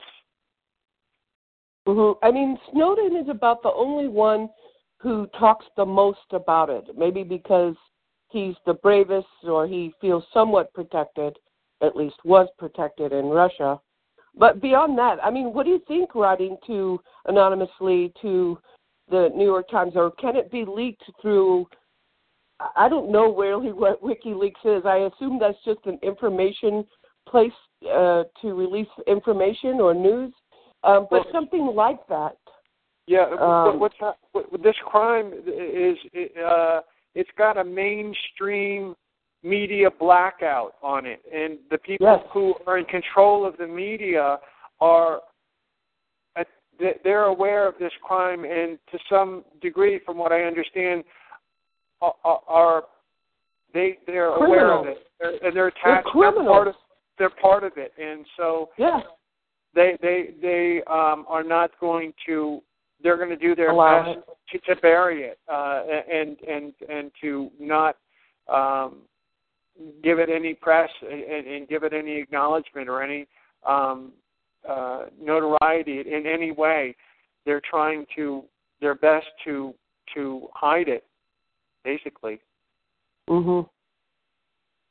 Yeah, I, I, it has to be that way, because otherwise it would have gone mainstream because of the amount of um, ratings it would generate. But they don't want it. And, you know, you know Kathy O'Brien, you know of her, right, Kathy O'Brien?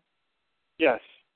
Yeah, I mean, so she thinks that it's their, the media, mainstream media is controlled by criminals, and that's why a lot of these crimes are not being exposed, because they're so powerful and they have so much control that they're, like you say, refusing to let this get out. So, I mean, can we get anonymous, that a group anonymous to um, get this information out more? I, I don't know too much about them, but something where, you know, some benign uh, outlet so that the person won't get hit worse. Uh, I don't know. I, I always just think of that. Well, what do you think of, like, trying to get anonymous to talk about it? To talk I've, about always ho- I've always hoped that they would take, I know that anonymous, from what I understand, and my uh, my knowledge of that group, has a lot more information than it, than it is sharing, and I, I know that it's strategically sharing the information that it has uh, a little at a time, and uh, it, it's it's being utilized Um, the best that they can, because knowledge is power, and to have that much um, behind-the-scenes knowledge makes whoever has access to it very powerful. So you have to be very careful the way that you try to expose something like that, and you usually only have one opportunity to do it. You don't want to make it fail, because it makes the next time that much harder to to um, to make it to to, to make people see what's really going on. So I, I I believe if if they have any power in it, I'm sure that they will use it at the appropriate time. Oh, okay, so they're good guys then.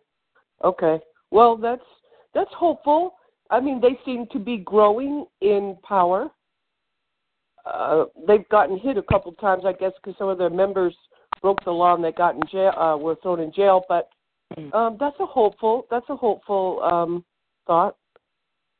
Also, too, um, are, along along those lines, uh, I'm I'm I'm always hoping that, that they'll have a WikiLeaks type of um, leak uh, exposing this program. I'm always hoping for that too. In addition yeah. to all the other, oh, you know, I'm just ex- I'm hoping that some aspect of this program is exposed um, in in something like the WikiLeaks leaks, which, which get which gains mainstream attention very quickly. Uh, so that's if oh. it, if it, if it's captured in that kind of um, dynamic, I think that that it would definitely get people thinking and, and raise awareness very quickly. So I'm I'm I'm, uh-huh. hope, I'm I, I, I'm myself and I think other targeted individuals are hoping for something like that to happen. Uh-huh. Or you know, if the right circumstances came about for Snowden, um, you know, somewhat in uh, let's say you know he gets extradited back to the United States, and that generates a lot of news. Uh, let's just say that happened, even though that'd be horrible for him. Um, you know, he could really, if things look just hopeless for him, he could really sing about this and uh, at least generate uh, publicity. You know, I'm, I'm fearful for him.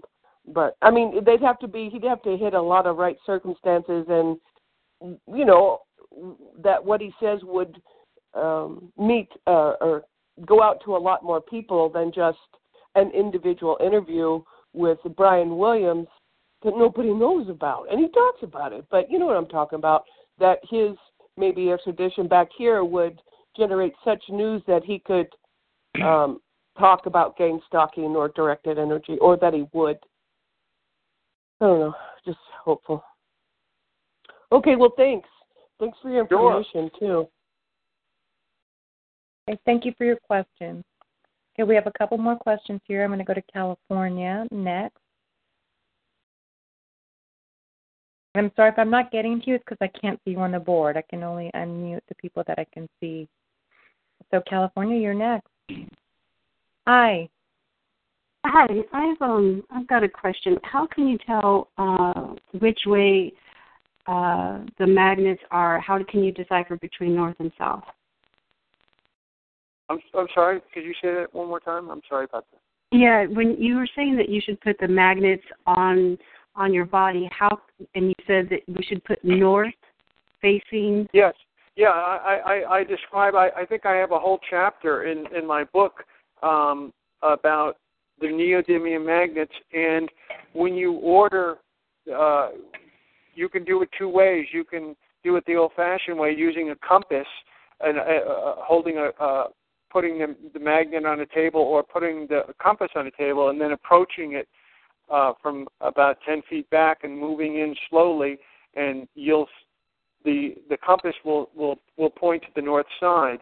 Um, and or you can, when you order the magnets from a company, you can have them just, you can ask them to mark the north side for you, and they'll either mark it with some kind of a, a permanent marker or actually have it welded into the to the magnet itself, so it's actually um, you can actually feel the texture of the north, and it'll have an N on the north side because that's the strongest side, and that's the side you're going to want to use as a countermeasure against your skin.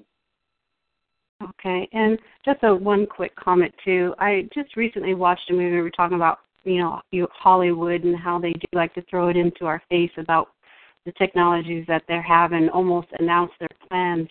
Um, I can't remember the name. It's still at Redbox, and they were. This movie was based around the idea that emotions was a disease, and they had uh, vaccines against it. And Um, you know, there was no sense of empathy or emotions. And it's kind of like with all these, these perps, they actually feel nothing, no emotion, no no empathy. Um, so I just that's thought right. that was kind of interesting. That's, that's right. Uh, you bring up an interesting point.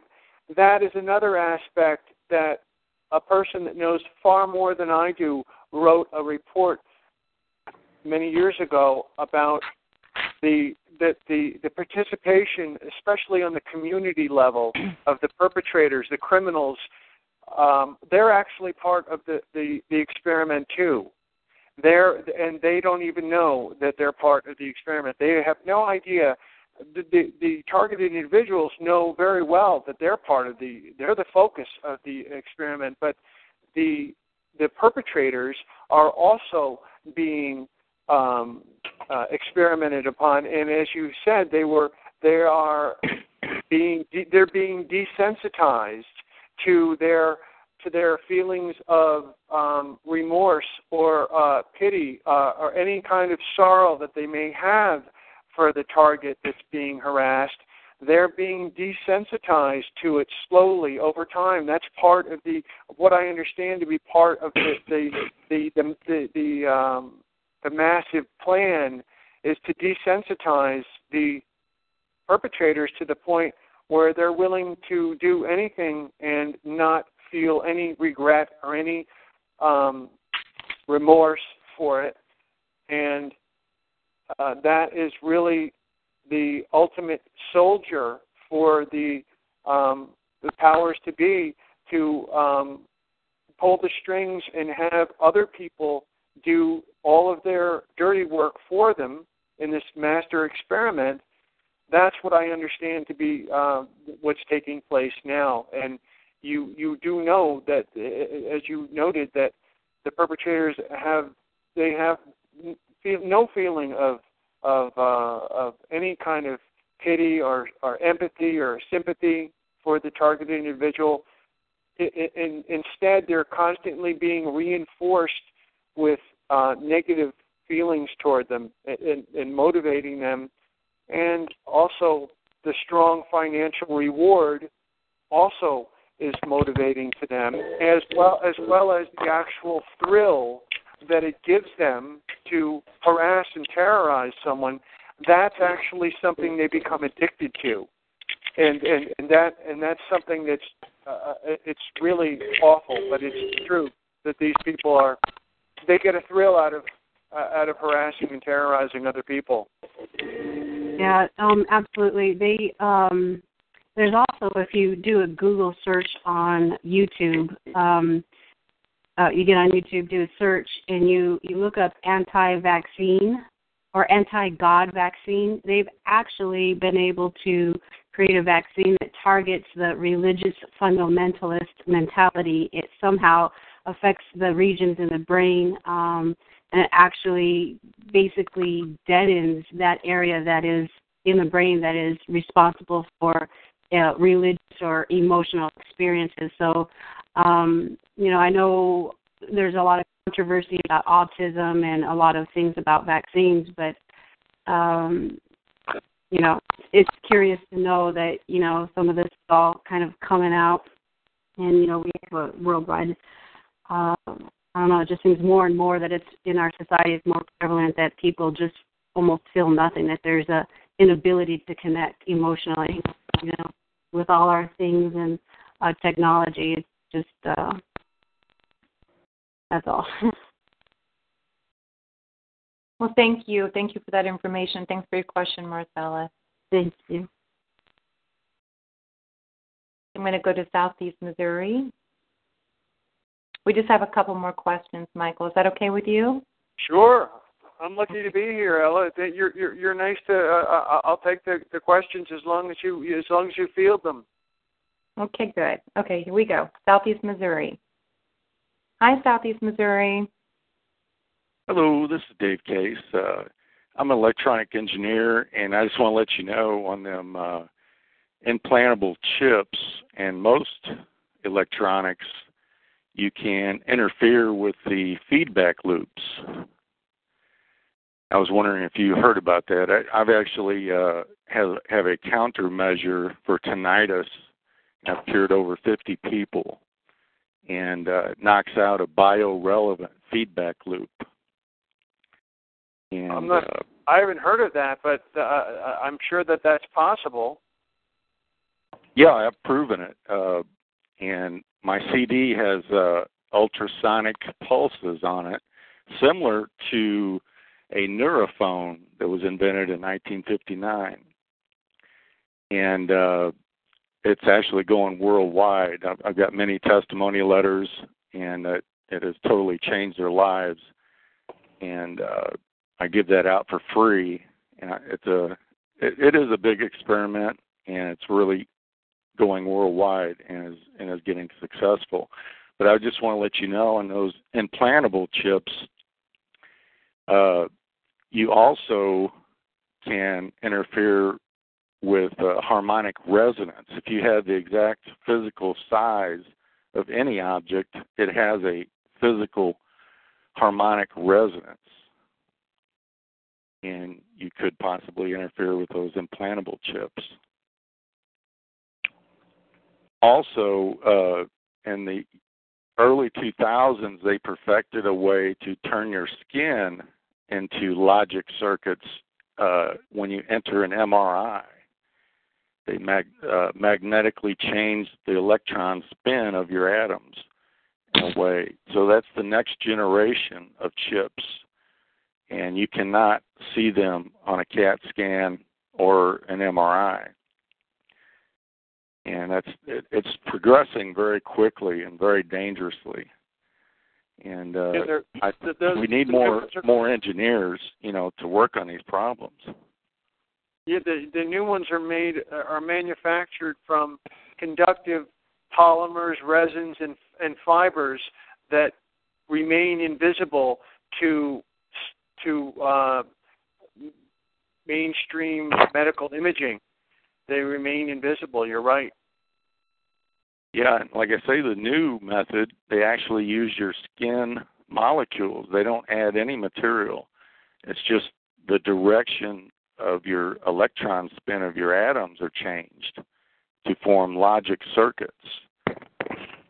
And uh, we're really enter- entering a, a very dangerous time period.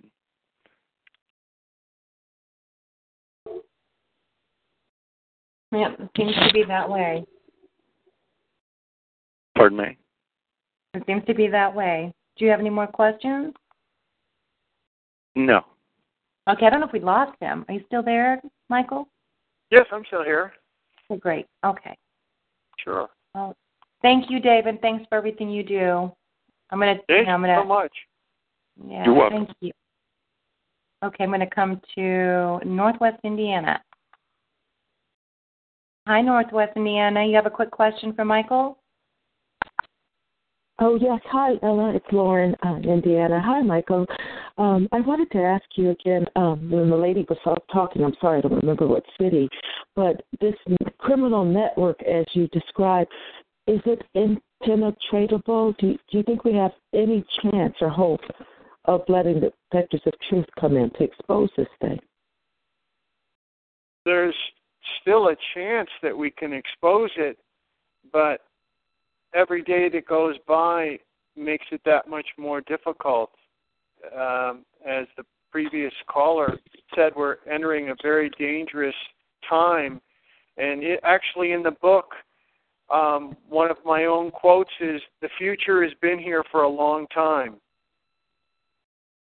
And that's where we are right now. Things that, that, that, um, we're just beginning to, to, to realize all the uh, all the, the, the capabilities of these technologies, but the exposure uh, is critical at this point to make people aware of it before it gets to the point where there's no turning it around. We're, we're still, I believe, at a point where getting proper exposure uh, and raising the awareness of all people, not just the targeted individuals, but the people that aren't targeted, which make up most of the population, the ninety-nine percent of the people that aren't targeted, um, all those people need to be aware that this crime is spreading, and and sooner or later, people, either themselves or people that they know or family members or loved ones, will be touched by this crime eventually, sooner or later, if if it's not exposed. That's that's that's a fact. Wow. Yeah. In your personal view, do you think it can be beaten, or just hypothetically?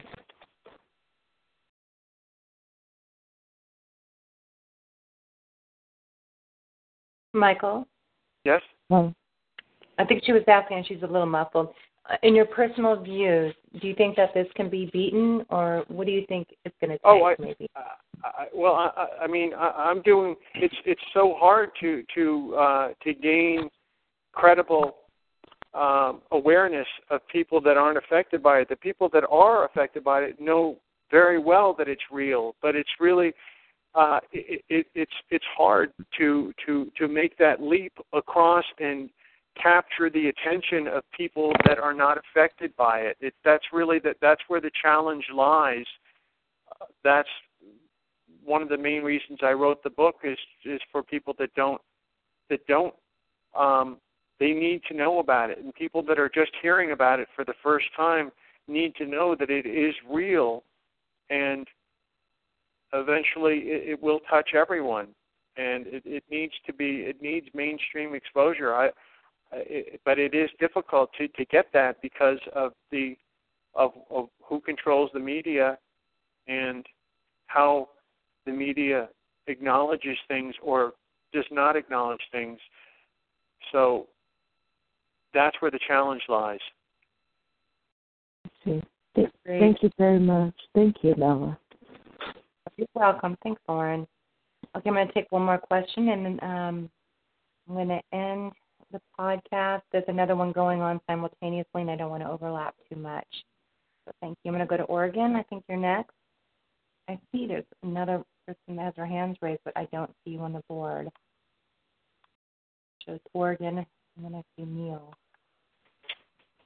Hi, Oregon. You're on the call with Michael. Do you have a question? Yeah. Hi, Michael. Uh, I thought your name was Mark, but that's Michael. Okay with it. Hello? Yes. Isn't, uh, on your book, doesn't uh, isn't your name um, Mark Rich? No, it's it's Michael F. Bell. Oh, oh, I was thinking of someone else. I'm sorry. That's okay. I, I think like you've been on a conference call before, uh, many months ago. I remember you now. Yeah, yeah. Um, and anyway, um, I have a question. Um, what's your what's your understanding of when T Is are um, hanging around together, uh, in relationship together, whatever, friends or whatever, and um, and um, all of them being turned against each other? Is that the same, like you were saying before about the um, about the subliminals, about the emotional Um, Uh, frequencies uh, coming at people uh, over a period of time, and then being influenced by it? You know, I, I really haven't studied the the um, the interaction between different targets to, to, to the extent where I'd be able to, to comment on that, but I, I don't know about that. But I do know that that I will say one thing that uh, I've known from personal experience and from what people have told me, is that when targeted individuals contact other targeted individuals and they share the, the, the, what's happening to them, specifically their their um, electronic assaults, their uh, organized stalking, this, the type of things that they experience, if one is sharing with another, often shortly thereafter, the person who was not experiencing those things begins to experience those things. So I know of some targets that when I talk to them, they know about that, and they say, please don't tell me anything that you're experiencing, because the, the criminal group that's targeting me will start doing the same things to me, and I don't want that to happen. And, and and I say the same thing to other people when I talk to them on the phone. I say, please don't tell me uh, wh- specifically what's happening to you. I know very well, uh, but some of the and and also the other thing is when targets talk to each other, they tend to, especially new targets, when a new someone who's newly targeted and overwhelmed and terribly frightened and terrorized uh, by this crime, when they speak to someone who is a veteran target, um, who's been who's been been experienced target for a while, they tend to reignite those fears that that they once experienced. So they end up re-terrorizing the uh, the person who. Uh, is trying to get past that. So that's part of the way the crime feeds on itself. So um, that that does happen. That I, I know about that part. Yeah, yeah, and and um and, and also, what's your understanding about how target individuals become perps? How they're turned into perps, or how they think or believe that if they do perpy things to other T Is, they're going to have less targeting? Uh, you have any information about that? I've heard, I've heard that. I can't, I, I, I don't know anyone specifically that can attest to that, but I have heard that that does happen to people, and um, uh, but I can't. Again, I don't know. I don't really know about that enough to, to, to tell you. But I'm sure that that does happen. No one that I know has been uh, approached by the group offering them sanctuary if they decide to flip and become a, uh, a perpetrator themselves. I've never, I've never, no one, no one has told me about that, but I'm sure that that has happened to people, and that may happen. I don't know. Well, I'm talking about that's not necessarily be, being physically approached by someone, but, but having the technology, the, the remote neural monitoring, the, the subliminals, the uh, voice to skull, or just kind of uh, getting the message maybe through a dream that if I behave um, uh, egregiously towards this other target, that I'm going to have uh, less targeting. Uh, I have a feeling that that happens, that some somewhere in some people's um, uh, vision, as they're being targeted, they believe that if they do something not nice to somebody else, they'll have less attacks. Uh, again, I've heard I've heard that that may happen, but I can't really say for sure. I really don't know. Okay, well, I don't know either. That's why I was uh, asking you and seeing what you know about it. Um, can I jump in and ask a question? Sure. Okay. Um, I you said you had mentioned that um, certain people are targeted right and certain people aren't, and this is, I believe, a common fallacy in the community. I think everybody is targeted, except that some are aware, like you and I, and others are unaware. They're kept um, covert. Because if you think about what N S A is doing, she's data mining everybody. So I think everybody is targeted. That's right. Some know I, and some I don't. That, I, believe, I believe that's. I believe that's. Um, that's a very real possibility. So what we have to do is we have to, if we could tie our communications into the N S A data mining, which everybody knows about, and just continue on with that and follow that up with our targeting. The only real difference between our targeting and their targeting is we're hit, hit with um, directed energy. And I think that everybody's hit with V two K, and a lot of people think that they aren't, But I think that's how they control us. They t- control us with uh, subliminal triggers, and they can do that to anybody because the, the mind is open to that. Uh, there is no firewall for that, as has been stated many times. So the only difference is that um, we're aware and they're not. That's my theory. Are you there? Yes, I'm still here. Yes, it, it, it, it sounds it sounds it sounds possible. I, I, again, I, I don't really know enough to, to make a, a a comment on that, but it does sound like it's possible, and it sounds like um, it's something that, I, that I've, I've heard I've heard I've heard something similar to that from other targeted individuals before. So um, it, it does sound familiar. Does it sound plausible?